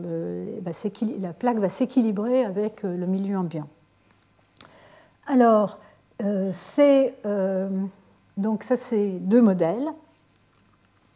Le même modèle que celui de la, plaque, de la figure précédente, mais montré maintenant à une profondeur de 1300 km, hein, donc, qui montre, donc, à une profondeur donnée, on voit donc au niveau global on voit très bien cette ligne de, zone de vitesse plus rapide, ici euh, donc à l'est, donc sous les Amériques, et euh, ici sous euh, donc, la zone de convergence entre l'Afrique et, l'Inde et, l'Eurasie, à 1300 km de profondeur. C'est ces deux régions où ils observaient, on voyait c'est euh, euh, deux des régions où on voyait s'enfoncer les plaques plus profondes. Et ça, c'est un autre modèle euh, d'un groupe différent. Donc on voit, on voit les différences de paramétrisation, les différences de régularisation, mais en fait, on voit très bien, à une certaine échelle, on voit la même chose, hein, moins qualitativement. Et on peut rapprocher ça de l'histoire de la subduction, donc euh, à partir du temps, géologique, euh, dans euh, les derniers 100, 120 millions d'années, 110 en fait, je pense, dans cette échelle. Donc les couleurs ici représentent la position des zones de subduction, donc des zones où les plaques s'enfonçaient ici au cours du temps. Hein. ça, montre l'ouverture de l'océan Atlantique, hein, avec la zone de subduction s'écartant de plus en plus euh, vers, vers l'ouest. Et de même, donc une histoire un peu compliquée ici en Asie centrale. Et donc, ils ont eu l'idée que, peut-être ces modèles tomographiques permettaient de, reconstruire l'histoire de la subduction, euh, en plus de celle qu'on peut connaître à partir des données de surface, donc des données géologiques. Bon, ici, c'est simplement encore une fois un damier pour vous montrer euh, la perte de résolution euh, dans l'hémisphère sud, mais dans l'hémisphère nord, dans la région concernée par ces zones-là, la résolution est assez bonne. Ici, c'est euh, dans le. Euh, c'est encore une résolution à diverses profondeurs. Bon, je vais passer rapidement. Euh, un, disons, une parenthèse pour dire que dans leur modèle, ils n'ont pas utilisé seulement des ondes P, mais ils ont aussi utilisé les ondes qui, ça c'est les ondes P, donc qui restent dans le manteau, mais des ondes qui ont traversé le noyau, le noyau liquide externe, qui leur a donné euh, la possibilité d'échantillonner mieux. Et euh, ils ont aussi utilisé des ondes diffractées en introduisant des noyaux de sensibilité de fréquence finie, j'en reparlerai plus tard. Et donc ils ont rajouté aux données de P un certain nombre d'autres données qui leur a permis, donc leur modèle, ici il montre le modèle avec que les ondes P, ici avec les ondes P et les ondes du noyau, déjà plus de résolution, plus de structure qu'on voit dans l'hémisphère sud, avec les ondes diffractées également, et avec l'ensemble de toutes ces ondes, ils, voient, euh, ils ont une illumination meilleure. Et donc ici, c'est un test de résolution, donc ils ont mis un damier partout, et ce qui récupère avec que les ondes P, et ce qui récupère avec l'ensemble de ces données-là, ça, ça, améliore un peu. Hein, c'est pas... Euh, extraordinaire comme amélioration, mais tout de même un peu euh, la résolution euh, en profondeur. Donc ça, c'est près de la, limite noyau en manteau. Hein, la Core Mantle Boundary, CMB, c'est limite noyau manteau. Euh, on continue. Alors, notre japonais, en 2001, confirme l'étalement des plaques à 600 km de profondeur et remarque qu'en fait les autres plaques, la plupart des autres plaques, celles qui ne s'étalent pas à 660 km de profondeur, s'étalent à une profondeur plus grande, autour de 1000 km. Hein, et euh, bon, ça, ils comparent un de leurs modèles avec un modèle obtenu par euh, d'autres méthodes que j'introduirai euh, la semaine prochaine, qui sont moins résolvantes, disons, en détail, mais ont plus de résolution au niveau global. J'en reparlerai. Et donc, euh, il, a, il, a, remarqué ça pour la première fois, mais ça n'a pas été, euh, ça n'a pas été vraiment euh, amplifié. la communauté n'a pas vraiment réagi là-dessus trop. Et c'est seulement récemment, donc, dans une étude en 2013, donc un, un, modèle de la même équipe, basé sur les temps de parcours, avec temps de parcours de l'ISC, encore une fois, et des temps de parcours mesurés à la main euh, dans des stations de l'Ouest Pacifique, etc. Ils ont rajouté des temps différentiels entre les ondes PP, celles qui se réfléchissent une fois sur la surface de la Terre, et les ondes P. Euh, ils ont rajouté des stations fond de mer, ils ont utilisé des noyaux de sensibilité meilleurs que la théorie des raies, enfin bon, ça c'est les détails techniques. Euh, et ils ont obtenu un modèle global. Encore une fois, pensons que dans cette méthode-là, c'est surtout euh, dans les régions de zone de subduction qu'on a une bonne résolution. Et c'est là que ça, ça a frappé la communauté. On voit ici des coupes en profondeur. Donc ici, la surface de la Terre, les discontinuités à 410 km, 660, hein, sont les deux discontinuités correspondant aux transitions de phase dans le système de l'olivine. Et euh, ils ont marqué aussi la profondeur de 1000 km pour référence. Les points blancs, ce sont les séismes. Hein, c'est les séismes qui s'alignent euh, sur les plans de Benioff, des plans euh, qui suivent, qui illuminent d'une certaine façon les zones de subduction. Et on voit ces régions donc bleues, donc de vitesse plus rapide, sans doute plus froide, qui délimitent bien les plaques, ici la plaque océanique, la plaque pacifique, qui s'enfonce sous l'Eurasie.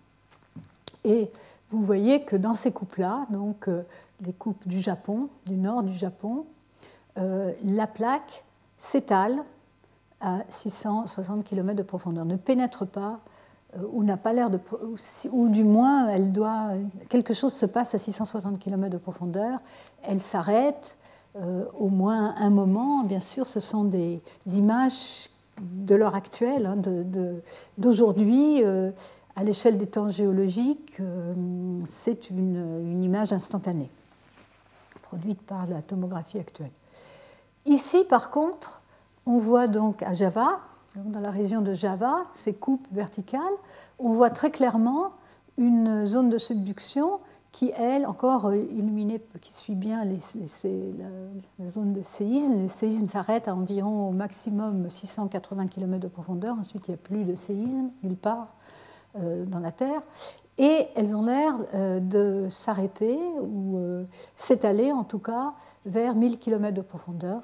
Ici, ça devient plus compliqué. On a deux zones de subduction de, de, direction opposée qui ont l'air de, de, converger ici vers 1000 km de profondeur, alors que ça peut être une impression parce que c'est une coupe 2D dans un modèle de trois dimensions.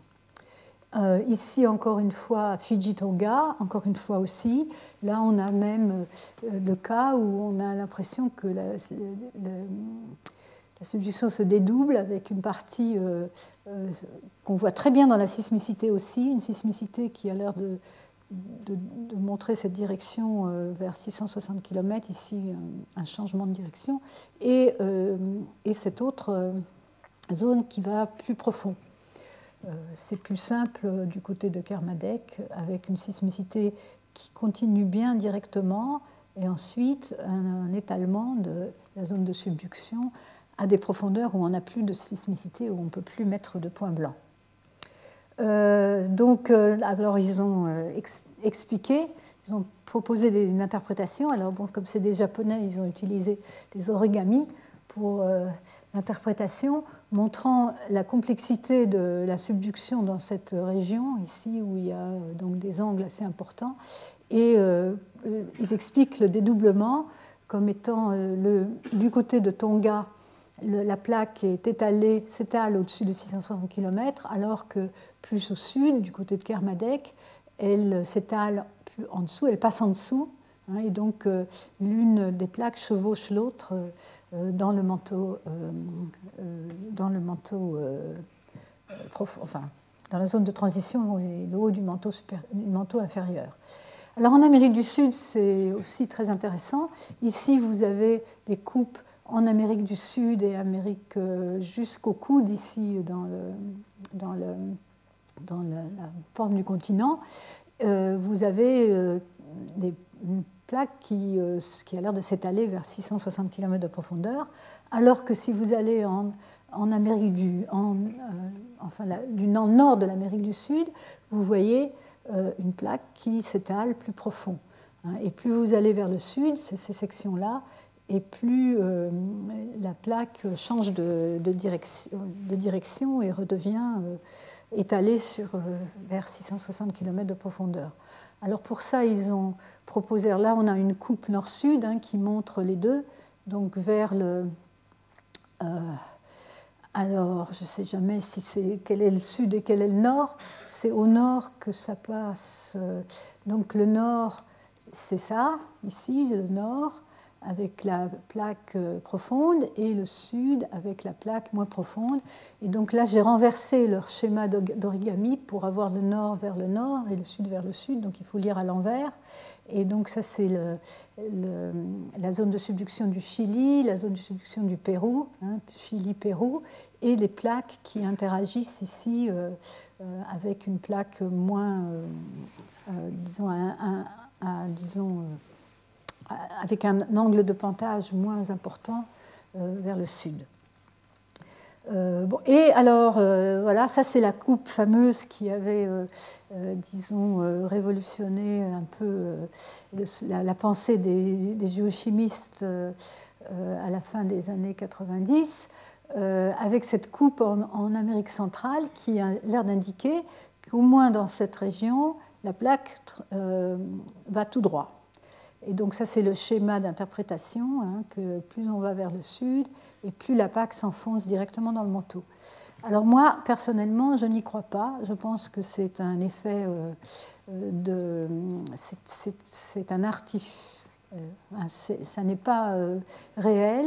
Euh, en fait, je vous montrerai peut-être plus tard, c'est la combinaison d'un problème d'étalement des anomalies alors qu'il n'y a pas une bonne couverture dans d'autres directions, et aussi le fait qu'on on superpose des sections 2D, enfin les sections 3D, on les, on les superpose en, 2D, et que la plaque effectivement change, euh, change de, forme, mais, euh, mais qu'elle passe quand même pas mal de temps euh, à la profondeur de 2000, 2000 km. Donc ça, on verra, c'est un peu controversé à l'heure actuelle. Alors finalement, oui, donc je vous ai dit déjà qu'on avait fait le rapprochement entre, euh, on pensait pouvoir faire le rapprochement entre l'histoire de la subduction et, les, euh, et donc les images tomographiques. Euh, ça a été repris de manière formelle pour la première fois dans cet article de Owen et Anderson, c'est un article qui provient de l'Université de Caltech aux États-Unis, où ils ont calculé à partir des données euh, géologiques. Ils ont regardé les volumes de lithosphère euh, engloutis donc dans le manteau en fonction d'époque, hein, donc ici de 0 à 30 millions d'années, 30 à 60 millions d'années, 70, 60, 90, 90 à 130. Et ils ont donc ensuite intégré ces volumes et fait une carte qui représente l'histoire de la subduction de 0 à 130 millions d'années euh, donc l'histoire intégrée, mais filtrée euh, aux grandes longueurs d'onde, hein, donc au degré 6 de, des harmoniques sphériques ici.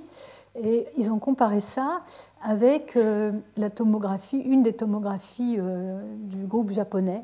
Et donc on, on, en déduit que, en fait, on voyait dans ce domaine de profondeur Hein, euh, la corrélation en fait entre ces cartes était la meilleure lorsque on considérait euh, la tomographie entre 800 et 1100 km de profondeur et que donc dans ces profondeurs, dans ce domaine de profondeur, on voyait à l'heure actuelle euh, les plaques qui étaient en subduction il y a 130 millions d'années. Alors, ça a donné lieu à tout un, domaine où on peut combiner les images tomographiques des, plaques en subduction, les slabs en anglais, euh, identifiées euh, comme, comme telles, hein, donc ces anomalies de vitesse rapide qu'on interprète en, termes de, plaques en subduction, donc de, lithosphère océanique qui est actuellement profondément dans le manteau, et en rapprochant ça des reconstructions géologiques pour pouvoir prolonger dans le passé l'histoire de la subduction. Donc ajouter une, euh, disons, une composante dynamique à, euh, ces images instantanées euh, de, la, tomographie qui peuvent nous renseigner par ce biais sur l'histoire géologique. Et donc ça marche bien dans les régions de collision continentale, telles que la collision Inde-Asie, et, donc je vais, pour finir, vous montrer quelques images de l'étude de Replumaz et al. C'est euh, donc euh, une étude française euh, donc de l'équipe de Taponnier, je pense à l'époque. donc c'est une région où il, y a eu au cours du temps des déformations très importantes des deux plaques en, convergence, hein, l'Inde et l'Asie, qui se sont trouvés raccourcis de plusieurs centaines de kilomètres ou encore plus.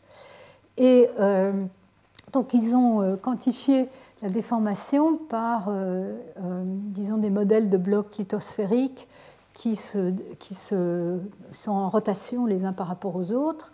et donc déterminée à partir de ce qu'on voit à la surface sur les, failles et le genre de, mouvement sur les failles. Est-ce que c'est en décrochement, en failles euh, euh, inverses, donc de compression, des failles normales euh, qui correspondent à des écartements sur le terrain, et donc soit par la géologie sur le terrain, soit par des observations satellitaires. Et donc ils ont reconstruit les mouvements des blocs par pas de quelques millions d'années qui correspondent aux changements majeurs dans le régime de déformation dans cette région. Alors voici déjà euh, ce qu'ils ont obtenu pour ce qui est de la position de l'Inde. Donc l'Inde, euh, au, cours des derniers centaines de, cent millions d'années, s'est propagée vers le nord jusqu'à finir par donc, entrer en collision avec l'Eurasie le long des Himalayas et formation du Tibet par derrière et extrusion euh, euh, vers, vers, l'est d'une partie de, euh, la lithosphère. Et donc on voit ici au cours du temps, indiqué depuis 50 millions d'années, indiqué par les différentes couleurs, 40, 30, 15, 10, 15, 5, 0 millions d'années, la position de l'Inde et la position des autres limites ici continentales et de plaques, de blocs dans cette région. Donc, euh, bon, rotation des blocs, je l'ai déjà dit, ajustement de la surface des blocs le long de certaines frontières tectoniques de caractéristiques connues à partir des observations de surface ou par satellite. Alors, ils ont confronté ça au modèle de Carasson et Van der Ries, que je vous ai déjà montré, hein, le modèle de MIT, qui euh, montre ici, donc, en fonction de la profondeur, on a des coupes, on a des variations de vitesse avec les vitesses rapides ici euh, en Inde, mais aussi euh, dans l'arc ici de Sumatra, euh, et, et, donc ici aussi à l'ouest du Pacifique, à différentes profondeurs. Et donc à différentes profondeurs, ils vont interpréter ces anomalies en termes de, de lithosphère donc, ancienne, de sphère océanique qui s'est enfoncée dans le manteau, et euh, on va pouvoir, évidemment, plus on est profond, plus ça correspond à des temps euh, plus lointains au, euh, au sens des temps géologiques. Ça, c'est les paramètres du modèle, je vous ai déjà expliqué. Et voici, pour commencer, des coupes dans ce modèle, donc dans des régions intéressantes. Donc d'abord, les trois coupes ici, 1, 2, 3, c'est perpendiculaire plus ou moins à la convergence de l'Inde avec euh, l'Asie, hein, avec l'Himalaya ici et le, haut plateau du Tibet derrière, où vous voyez, donc en coupe maintenant, en coupe verticale de la surface jusque, je ne sais pas, vers deux, oui, jusqu'à la limite noyau-manteau, euh, vous voyez ces régions de vitesse plus rapide, donc interprétées comme plus froides, hein, qui pourrait correspondre à de la lithosphère qui autrefois était euh, à la surface de la Terre. Euh, donc on va, on va voir ça, donc il y a des points d'interrogation, parce qu'ici on a l'impression que l'Inde est passée par-dessus cette zone-là au cours du temps. Euh, de même ici, on a donc des, des,